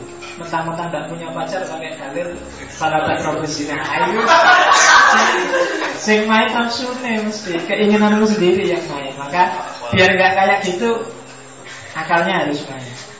Terus akal juga bisa bermain untuk justifikasi. Jadi yang tadi bunyinya ayat bisa dikuatkan oleh kesimpulannya akal. Akal melarang eh, ayat bilang mencuri itu haram. Akal juga setuju ya. Secara rasional memang nggak boleh makan haknya orang lain. Itu namanya fungsi justifikatif. Repetitif, akal mengulangi. Sama aja kayak satu dan taklidi, akal ikut. Dan yang terakhir, akal mengukuhkan kebenaran otoritas teks. Hasilnya kalau yang terakhir ini biasanya lahir namanya ilmu kalam, teologi. Teologi itu ketika dogma agama dianalisis, dicari penguatnya secara rasional. Dan itu yang main harus akal. Jadi meskipun bayan itu teks, akal juga tetap bermain. Karena ini hubungannya sama pengetahuan tidak mungkin lepas dari akal. Sekarang masuk ke irfan. Irfani. Sumbernya irfani kalau tadi bayani teks, kalau irfani itu jelas experience atau direct experience. Kalian menyebutnya ilmu suduri. Jadi pengetahuan irfan itu meskipun dalam sufi itu disebut al-ru'yah al-mubazirah. Jadi visi langsung, penglihatan langsung itu biasanya sufi. Orang kasaf, orang laduni, orang macam-macam. Tapi secara ilmiah, irfan itu direct experience, ilmu kuduri. Pengetahuan yang hadir langsung dalam diri. Experiential. Sederhana banyak. Cinta, rasa itu experiential, tidak bisa dijelaskan secara deskriptif. Kamu menjelaskan rasa pedes saja, kalau bisa bagus. Susah loh. Pedes itu adalah rasa yang bisa kalian jelaskan pasti cuma manifestasinya. Pedesnya sendiri nggak bisa. Pedes adalah susah ya.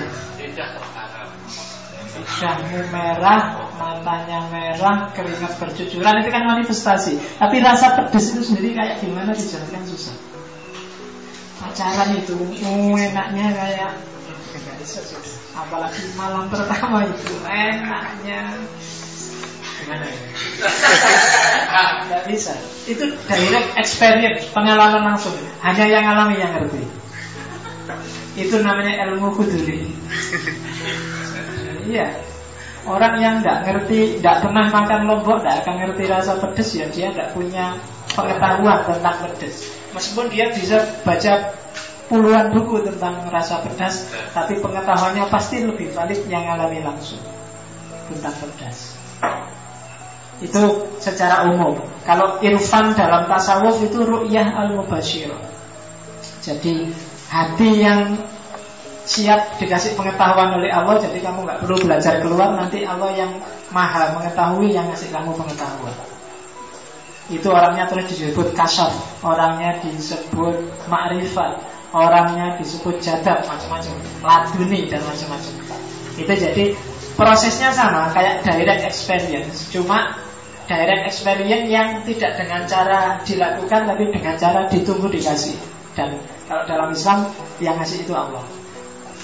Polanya sama, cuma prosedurnya yang beda. Itu jenis pengetahuan kedua, pengetahuan irfan. Zaman saya dulu di Jember, sekitar tahun 9 eh apa ya? 993 94 ada seorang kiai ada yang Jember sini Jawa Timur. Namanya Kiai Muzamil.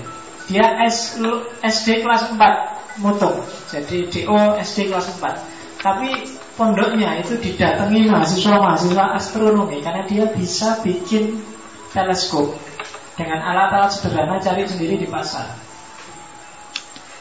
Saya lupa desanya, tapi saya pernah ke sana dua malam untuk riset. Jadi banyak dia bikin ada teleskop ukuran sekian inci, jadi bisa melihat. Jadi saya ke sana bisa lihat rembulan, bisa lihat dan itu dengan alat-alat sederhana yang dia kumpulkan beli di pasar. Dengan lensa kaca ukuran sekian dia bisa Tidak pernah belajar SD cuma sampai kelas 4 Itu namanya ya kan? Maka kalau kalian stres belajar filsafat Berdoa saja supaya ngerti dapat Dapat ya, wahyu tentang pengetahuannya Aristoteles tiba-tiba hadir di pikiranmu. Wah ini Aristoteles. Ya, jadi itu Irfan Sumbernya direct experience. Jadi intuitif. Jadi selain direct experience juga yang religius model ini metodenya. Tauqiyah rasa jadi riyadhah mujahadah kasfiyah isrokiyah laduniyah. Intinya itu penghayatan batin. Jadi caranya tidak dengan baca buku dengan belajar tapi kamu dekati yang maha pengetahuan yang maha mengetahui rayulah dia. Entah dengan cara wiritan dengan cara tirakat uzlah riyadhah puasa itu kan sebenarnya dalam tanda petik merayu Allah dalam rangka biar kamu dapat irfan. Ya kan? Kalau rayuanmu ampuh, Allah suka padamu maka dia akan melimpahi kamu dengan pengetahuan. Manusia pertama Nabi Adam itu kan gitu. Jadi Adam tidak harus mengalami kehidupan dunia, tapi dia dikasih alama Adam al asma akulah semua pengetahuan tentang kehidupan dunia dikasihkan pada Adam. Dan Adam bisa begitu turun ke bumi dia bisa langsung hidup tidak harus belajar. Cara makan, cara berpakaian, cara bikin anak itu dia nggak perlu belajar, nggak perlu nyoba-nyoba khusus langsung kasih.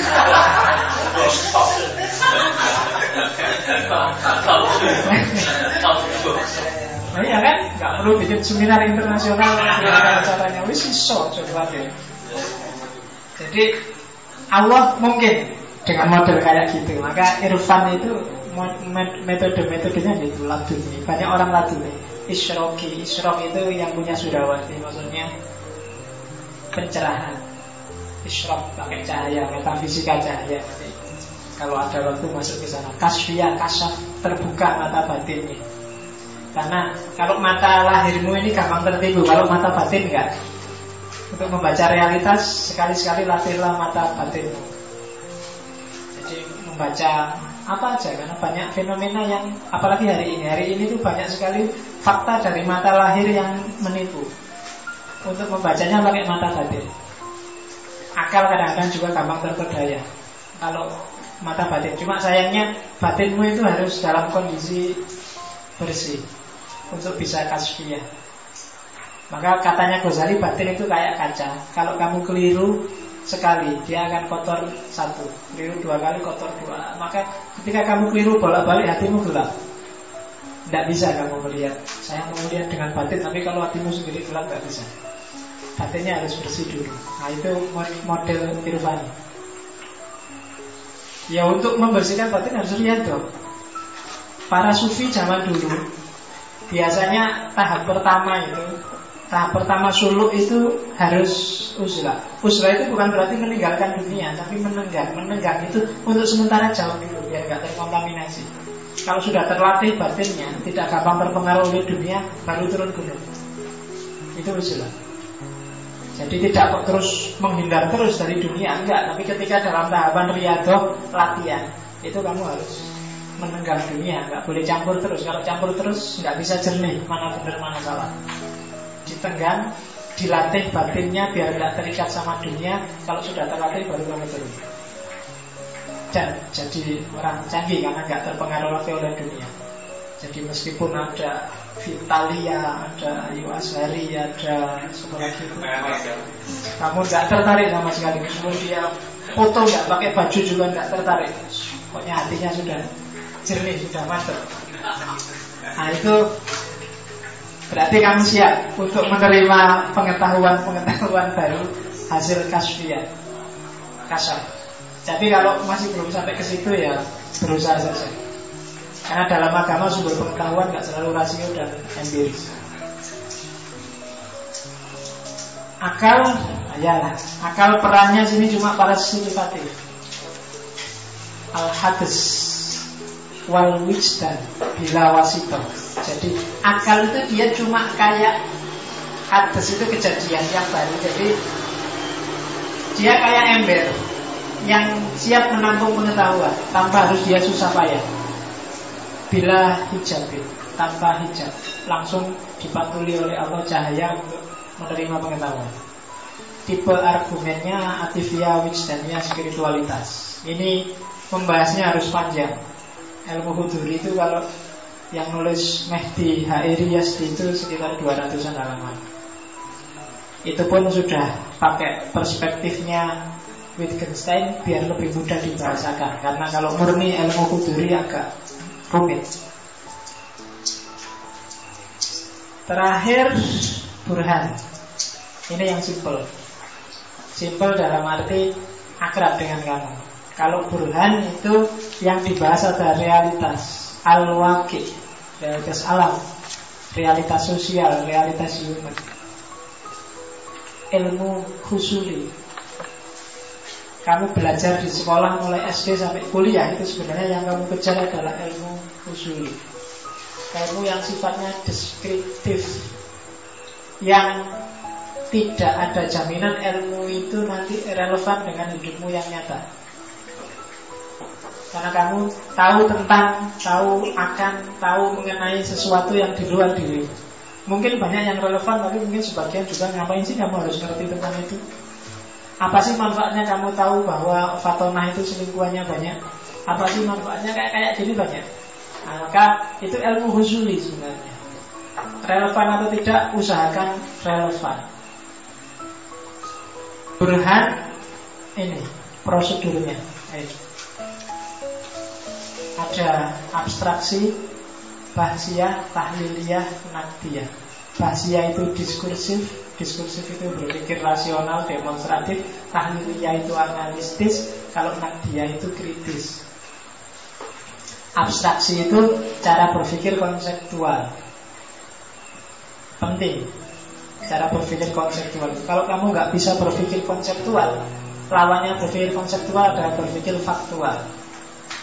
Agak berat. Harusnya mahasiswa kamu sudah bisa berpikir konseptual. Berpikir konseptual itu naik dari fakta menuju konsep. Kamu harus bisa membaca simbol apa yang ada di balik fakta. Fakta itu ngomong tentang apa sih kamu harus bisa. Jadi fakta orang angok Angok itu bahasa menguap Kamu balik-balik menguap Itu fakta kan Tidak bisa saya cuma ngomong bahwa Pokoknya kamu menguap selesai. Tidak, secara abstraktif Secara konseptual Berarti kamu sedang ngantuk. Itu abstraksi Jadi konsep. Banyak orang yang susah menangkap level ini Membedakan antara level fakta dengan level abstraksi. Kamu yang tidak terbiasa berpikir simbolik, berpikir analisis susah, abstrak. Kayak khotib, khutbah Jumat, khutbahnya nggak selesai, selesai terus jamaahnya ngangkat tangan ada analoginya. Itu khotibnya harus pintar membaca. Itu abstraksinya adalah konsepnya adalah ini sudah lama. Itu nanti kalau khotibnya nggak paham kan ngapain ya kan Atau jangan-jangan khotibnya salah membaca. Oh ini mesti dia ingin dijelaskan lagi tentang manfaat waktu.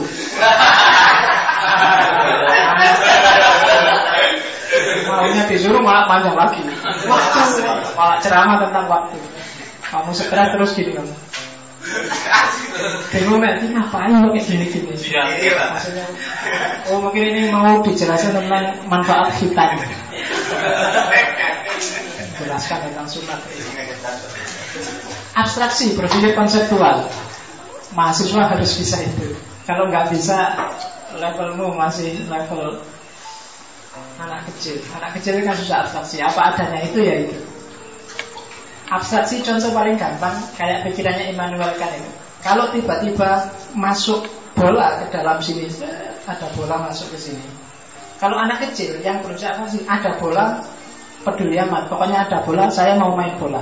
Terus bolanya dipakai mainan. Tapi kalau kamu ngerti abstraksi, cara berpikir konseptual Ada bola datang ke sini Kamu mesti nggak lihat bolanya, kan? Mesti lihat ke sana kok ada bola ke sini? Siapa yang melempar? Dari mana datangnya bola? Dan seterusnya. Kenapa? Karena kamu sudah bisa abstraksi. Harus bisa. Semua fakta itu sebenarnya tidak selalu ngomong tentang dirinya tapi ada sesuatu di balik dirinya yang ingin disampaikan. Dan itu butuh perangkat burhan Yang kedua bahsia Bahsia itu cara berpikir analitis rasional Sama kayak tahliliyah Nakdiyah kritis Minggu lalu sudah saya jelaskan. Karena ini Burhani ini sebenarnya sama kayak epistemologi barat. Bikin argumen Memperjelas konsep Dan mengkritisi. Terakhir ya tipe argumennya Burhan itu tipe demonstratif. Ada eksploratif, verifikatif, eksplanatif. Jadi demonstrasi namanya berpikir rasional empiris demonstratif. Eksplorasi itu berarti objeknya kamu jelajahi secara utuh. Verifikatif itu kamu buktikan benar salahnya. Eksplanatif itu kamu jelaskan apa adanya. Akalnya heuristik, analistis, kritis sama kayak tadi. Bikin konsep baru, bikin argumen, mengkritisi. Idrokus sabab wal musabab Karena Burhani percaya kausalitas Beda sama Irfani, beda sama Bayani. Kalau Bayani yang dipercaya pokoknya teks bilang apa nggak masuk akal juga pokoknya teks benar. Kalau Irfani karena dia ilmunya pengalaman langsung Maka ya nggak nggak ada sebab akibat nggak ada anu yang penting saya ngalaminya kayak gitu ya diterima. Beda sama Burhani dia harus ada sebab musabab. Banyak filosof yang tidak percaya ada sebab akibat. David Hume misalnya, filsuf barat itu nggak setuju ada sebab akibat.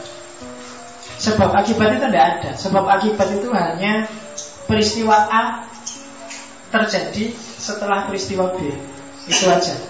Kalau kepalamu tak pukul tuk terus benjol, itu bukan benjolmu bukan karena tak pukul, tapi karena ada peristiwa benjol yang datang setelah tanganmu berat.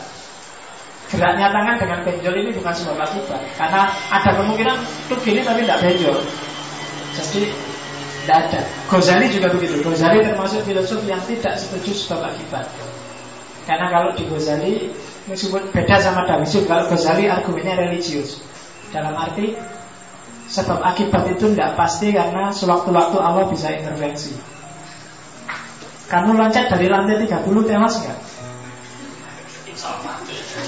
Kalau Allah intervensi tidak. Kalau Ghazali gitu. Kalau pas kamu loncat tiba-tiba ada truk besar bawa kasur sak truk. Pas di situ nggak mati. Kan kalau Allah menghendaki gitu. Dan itu Ghazali ya. Tidak ada sebab akibat. Tapi kalau di Burhani harus ada sebab akibat karena dia nalar-nalar yang rasional. Oke. Sampai sini aja biar kamu tidak mabuk. Pakai anisi. Kalau Jangan-jangan nanti kuliah filsafat termasuk haram karena memabukkan. Coba kan kalau sampai begitu. Oke, ini nanti aja minggu depan kita lanjutin lagi. Tema besarnya minggu depan adalah kalau bisa skeptisisme dan relativisme. Sekarang mulai marak lagi cara berpikir model skeptik dan relatif, di mana pertanggungjawabannya secara epistemologis. Silakan yang mau ditanyakan. Ya, satu, satu aja. Tak jawab secara cepat ya, bisa banyak pertanyaannya. Dari kiri ke kanan nanti ya, Mbak. Ya. Uh, dan saya baru tahu ya kalau uh, laduni yang termasuk dalam ilmu itu masuk dalam kerangka epistemologi Islam. Uh, saya kira sebelum ini Aladin itu hanya uh, apa ya kayak ya omongan yang itu masih belum terkonsep masuk dalam epistemologi Islam. Uh, saya masih belum percaya mungkin ini uh, dipengaruhi oleh pandangan positivistik atau uh, dipengaruhi uh, karena bacaan-bacaan saya mungkin uh, uh, didominasi oleh buku-buku yang itu hasil penelitian yang bersifat induktif seperti itu. Misalnya uh, saya pikir ledun itu hanya berlaku atau marak di pesantren misalnya uh, seorang dalam misalnya dalam kiai ya. tanda kutip kulit kiai itu uh, misalnya dia tidak pernah belajar kitab dia tidak pernah uh, belajar secara serius. Tapi ketika dia itu terjun ke masyarakat dia langsung tahu dia langsung uh, bisa mempelajari kitab kepada masyarakat. Katanya itu dikatakan ilmu laduni berkat pengabdiannya kepada kiai seperti itu Nah, saya masih belum mempercayai harus seperti itu. Saya pikir ada variabel lain kalau dalam uh, istilah metodologi penelitian itu. ada variabel lain yang mempengaruhi variabel independen seperti itu. Jadi uh, bukan bukan sesuatu yang eh, langsung diberikan langsung uh, didapat tanpa dia itu melakukan usaha-usaha atau uh, belajar Oke, ada contoh paling gampang. Ladun itu kalau bahasa epistemologi namanya pengetahuan intuitif. Jadi keluarnya lewat intuisi. Tak kasih contoh gampang. Saya minggu lalu atau dua minggu yang lalu, tak saya ngasih misal Newton misalnya, ketika dia menemukan teori gravitasi, ketika dia lihat apel jatuh. Newton itu duduk di depan kampusnya di bawah pohon apel, tiba-tiba lihat apel jatuh Terus muncullah ide di kepalanya, ah, ini mesti anu, ada gaya tarik bumi. Ini sifatnya intuitif, tidak rasional. Kenapa tidak rasional? Kalau itu rasional, harusnya apa Newton sejak bayi sampai dia mahasiswa nggak pernah lihat barang jatuh. Kenapa kok munculnya ide gravitasi itu saat dia lihat apel jatuh? Ya meskipun ide rumitnya dirumuskan kemudian, tapi ide bahwa ada gaya tarik bumi setelah lihat apel jatuh itu sifatnya intuitif. Itu jenis yang mulai. Dia tidak berusaha untuk tahu, tapi pengetahuan tentang mungkin ada gaya tarik itu tiba-tiba muncul. Kayak Archimedes yang menemukan hukum Archimedes ketika dia mandi. Itu sebenarnya intuitif. Penemuan pertamanya intuitif, meskipun kemudian dirumuskan secara filosofis, ilmiah, rasional itu kelanjutannya. Tapi data awalnya intuitif. Nah itu yang kalau bahasa agama namanya laduni Meskipun dalam skala tertentu dalam level tertentu. Jadi kalau bagi orang agama itu yang ngasih Allah dalam bahasa agamanya. Jadi Allah yang ngasih pengetahuan itu tanpa dia berusaha karena Allah saya ke dia. Meskipun yang intuisi itu kan kayak, kayak definisi minggu lalu adalah akumulasi pengetahuan yang ada di bawah sadar yang kamu tidak bisa menampilkan secara sadar tapi anytime dalam konteks yang tidak kamu kontrol dia bisa muncul itu intuisi kamu mikir tentang apa, nggak ketemu-ketemu jawaban. Tiba-tiba lihat apa, oh iya, mungkin kayak, nah itu kan sifatnya intuitif. Kalau dipikir serius sendiri nggak ketemu. Tapi ini bisa muncul tiba-tiba ketika ada momen apa. Nah itu kalau di barat namanya intuitif.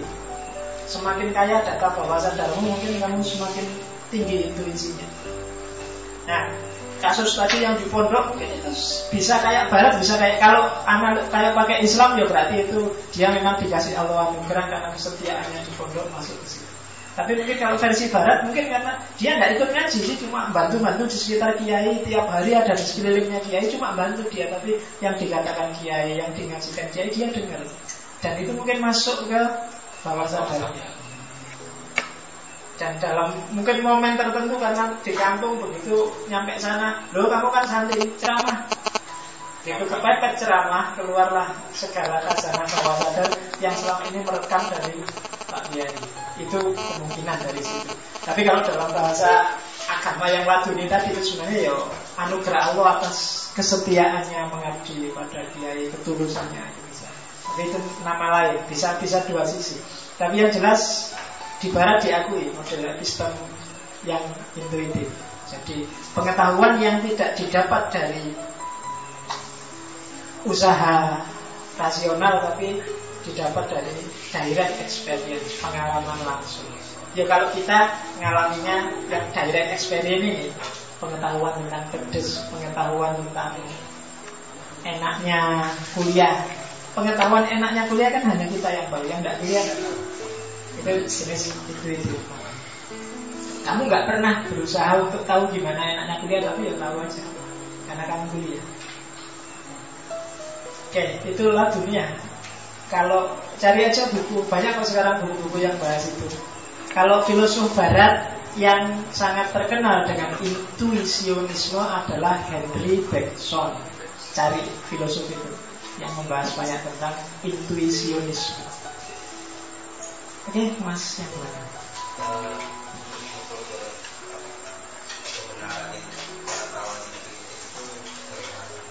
Oke. Ini ada lagi kan. Uh, kalau dalam epistemologi barat kan uh, tiga tiga metode itu kan empiris, empirisisme ya, yang ada tiga itu lah hmm. itu saling Tiga itu apa? Empirisisme, rasionalisme. Intuisionisme. Ya. di barat nggak cuma tiga sebenarnya ada intuisi sebenarnya yang paling dikotomi itu dua rasionalisme empirisisme nanti ditengahi oleh Kant dengan kritisisme cuma dialternatifi oleh Besson dengan intuisionisme tapi nanti itu panjang perdebatannya tapi yang jelas memang diametral dalam arti beda persepsi tentang moral pengetahuan tapi tidak bisa disebut kontradiksi karena itu sebenarnya cuma ngomong mana yang lebih dominan dalam memperoleh pengetahuan. Ada yang bilang yo akal, ada yang bilang realitas, ada yang bilang intuisi, ada yang bilang semuanya cuma dilihat porsinya kayak kritis menyakat. Jadi tidak bertentangan itu sebenarnya cuma melihat bahwa pengetahuannya manusia itu sumber utamanya dari akal. Meskipun lihat empiris kalau akalnya nggak sehat juga nggak ada gunanya. Tapi ada yang bilang empiris, akal itu cuma alatnya, sumbernya tetap realitas. Akal tidak ada realitas juga apa yang dibaca Maka akalnya anggur Ada yang bilang Yo sama-sama kepakainya lah Kalau nggak ada akal realitas nggak bunyi Kalau nggak ada realitas akal mau baca apa Itu persis perdebatan dalam Islam Mana lebih penting akal sama wahyu. Ya tidak ada yang lebih penting. Kalau nggak ada akal memangnya kamu bisa memahami wahyu. Nggak bisa. Kalau nggak ada wahyu akalnya mau baca apa? Jadi sama-sama saling mendukung, sangat melengkapi. Jadi dalam dalam dunia epistemologi itu sudah selesai perdebatan itu dengan kritisisme mulai dikembangkan lebih jauh apalagi nanti sampai logika hermeneutika itu sudah selesai perdebatan apakah realitas itu empiris apa enggak. Kemudian apa? Mengukur kebenaran. Laduni, intuisi, empiris dan macam-macam itu adalah prosedur, metode untuk memperoleh pengetahuan isi pengetahuan itu kemudian gimana ukur benar salahnya itu sama. Nanti ada kitab khusus tentang kebenaran. Laduni itu meskipun dapat dari Allah atau dapat dari intuisi kan, ketika dia diekspresikan oleh orang, cara menguji ekspresi kebenaran itu kan sama. Pak Yai belajar kitab kuning dia bisa ngaji. Santrinya tadi yang cuma dengarkan Pak Yai dan dapat laduni mengajarkan ilmu yang sama. Ukur benar salahnya yang sama kebenaran yang diomongkan si santri sama kebenaran yang diomongkan kiai kan kita ngeceknya bisa sama karena isinya sama Laduni itu cara memperolehnya luar biasa Tapi verifikasi benar salahnya sama aja kayak pengetahuan yang lain Misalnya ada orang Laduni yang bilang Besok akan ada bom di Jogja 7 tepat ya kan? Verifikasinya sama, kayak kalau kamu nggak dapat wahyu ngomong ngawur besok ada bom kan sama. Kalau besok ada bom beneran berarti secara korespondensi dia benar, kalau nggak ada berarti dia salah kan itu aja. Mujinya sama mas. Ini cuma ngomong proses dapatnya dia pengetahuan. Tapi untuk muji benar salahnya ya sama kayak yang lain. Meskipun dia dapat ilmu baru, misalnya dari agama, saya dapat wahyu bahwa besok kita sholatnya libur. Misalnya. Kamu kan nggak terima kenapa? Karena kamu karena dalam Islam kamu ujinya kan pakai sumber. Kalau agama tadi kan harus inferensial ada data kobar yang bisa dipercaya. Quran hadis bilang gitu nggak ada nggak kitabnya para ulama yang bilang bahwa besok tahun 2013 waktu tanggal merah hari Kamis sholatnya libur. Kalau nggak ada nggak berarti keliru. Meskipun dia bilang aduh ini loh saya dapat wahyu. Nggak bisa. Saya dapat wahyu, jangan-jangan saya kayak Nabi Ibrahim tadi malam mimpi dapat wahyu harus bunuh kamu. Raiso, lah dunia sama, data pengetahuan sama, tapi verifikasinya sama kayak yang lain. Bahwa itu dahsyat dalam prosedur dapat pengetahuannya, tapi cara mengukurnya ketika dia sudah jadi publik, sudah diekspresikan, sudah di state jadi sebuah pernyataan, ya cara mengujinya sama kecuali kamu pendam untuk dirimu sendiri. Eh, begitu dikatakan, orang akan menilai dengan derajat yang sama. Zaman dulu misalnya Gus Dur bilang ini ada pasukan naga hijau yang mengajak-ajak Banyuwangi orang apakah itu dapat wahyu sih lah pokoknya orang ngeceknya mana yang disebut pasukan naga hijau itu sopo jadi cara cara memverifikasinya sama kayak kalau secara korespondensi benar ya berarti dia pas kalau enggak ya itu lagi ke sini ada lagi nggak? Masih ada ya. Ya, ya. Kalau epistemologi itu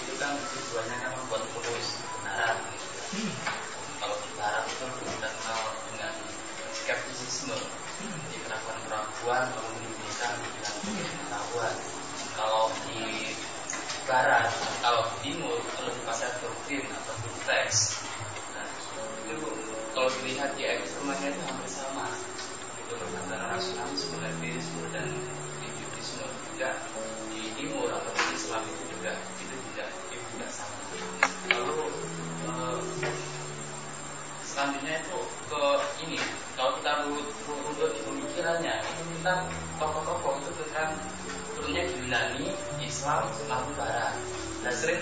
Islam itu itu dikatakan mengadopsi dari pemikiran Yunani seperti Al Jabiri ini kan, lalu Al Ghazali, Al dan, dan, dan seterusnya.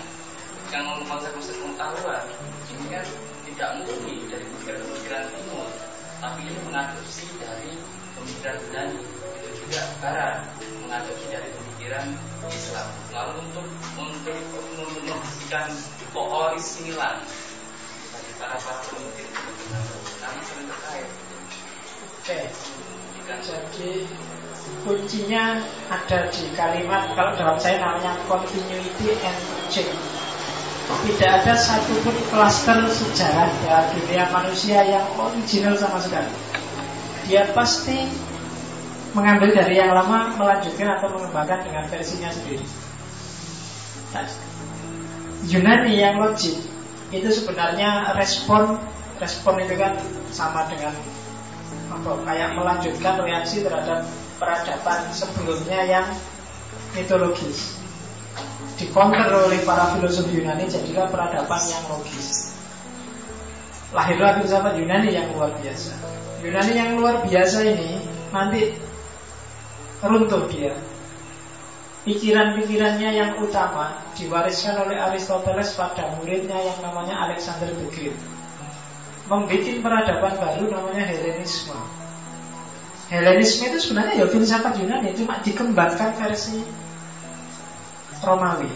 Kalau di apa Yunani corak kosmologinya kuat, melihat alam semesta dan manusia adalah bagian dari kosmos. Tapi begitu masuk ke Romawi, corak manusianya kuat, etika, estetika kuat, termasuk mistik. Ada Plotinus, ada Viro, ada macam-macam.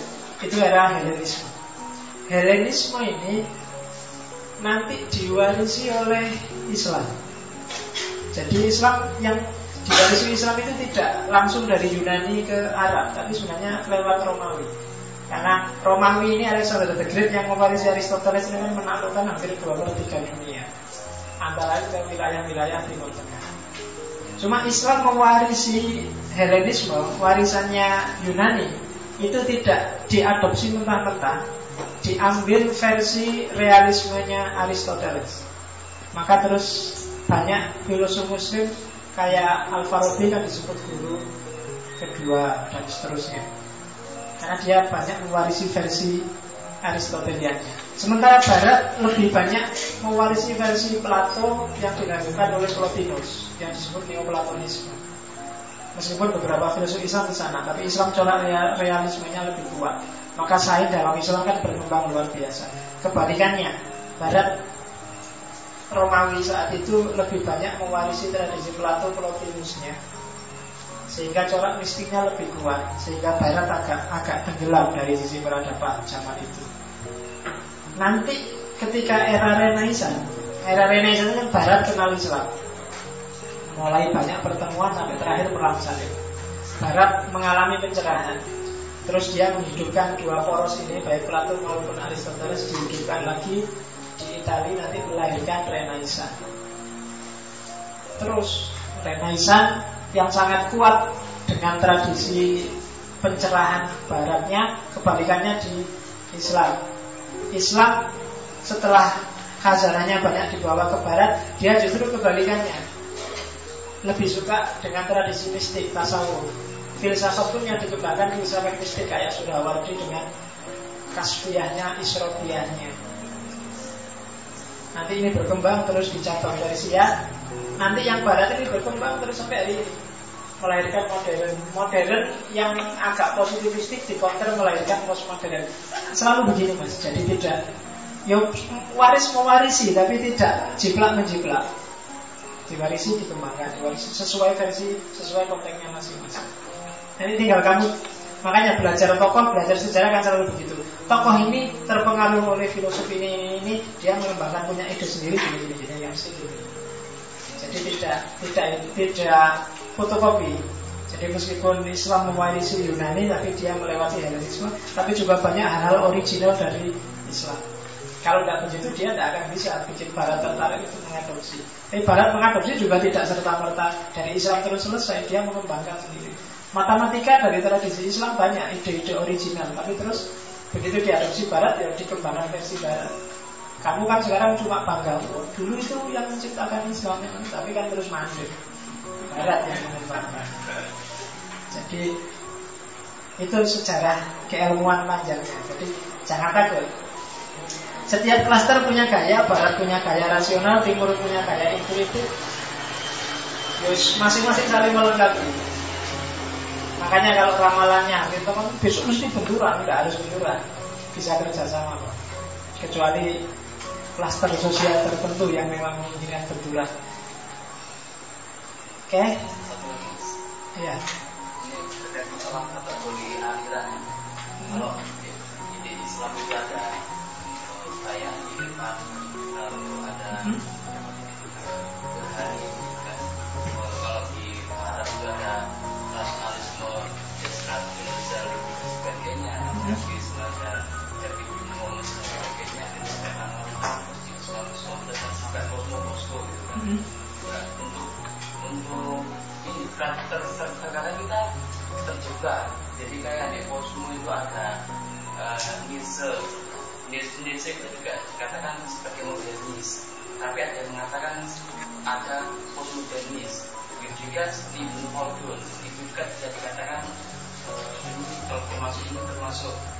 rasionya tapi ada juga ada yang bayangnya nah, untuk uh, membedakan atau untuk memberikan kategori-kategori ini kita lihat periodenya ataupun karakter pemikiran itu karakter karakter tidak pernah clear cut. Hari ini orang menyebut kosmo, tapi paradigma modern masih jalan banyak. Kamu kuliah itu sebenarnya pakai paradigma modern. Meskipun para filosofnya sudah sampai pasca modern. Iya, tapi di Indonesia jangan sudah modern kan cara berpikir teologis mistik juga masih banyak. Jadi karakter. Di Islam bayani banyak, Irfani masih apa lagi? Burhani ada meskipun tidak banyak. Jadi ada, jadi karakter aja, karakter berpikir. Kamu karakternya kayak gimana? Oh, kalau kelompok ini cenderung bayani. Bayani pun bayani yang jenis literal, letterlek. Sementara ini bayani yang cenderung kritis, ini bayani yang filosofis. Oh ini burhani, jadi dasarnya tidak teks tapi rasio. Oh ini irfani, tidak menunggu teks, tidak berpikir sendiri, pokoknya tunggu aja dapat ilham apa dari Allah. Klasternya beda-beda. Tinggal kamu deteksi aja. Oh ini oh kalau yang subur ini irfani Nanti kan kan dulu terusan. Kalau Habib Rizik, oh ini Bayani. Nah, sementara Pak Amin, oh Burhani kan ya gitu. Jadi cara cara berpikir, jadi karakter pemikirannya. Kalau kategori sejarahnya, ya bisa begitu, tapi tidak selalu begitu masuk kosmo terus modernnya hilang. Tidak. Orang teologis tidak mesti terus dia tidak rasional. Jadi karakter berpikir. Sudah ya, ada lagi. Yo, terakhir yo. yo, minggu depan lagi yo, punya masukan. Ya. Ini maksudnya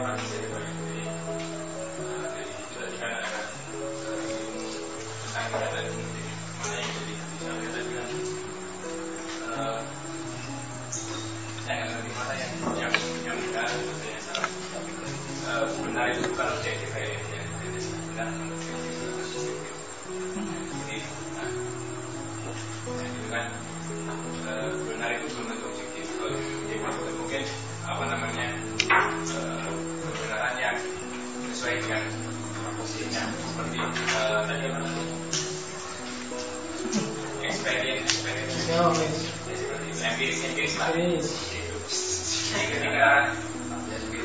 orang orang orang bingung bingung bingung seperti saya dia dulu karena saya nggak tahu ini, pengetahuan salah atau pengetahuan ini uh, saya saya saya saya gunakan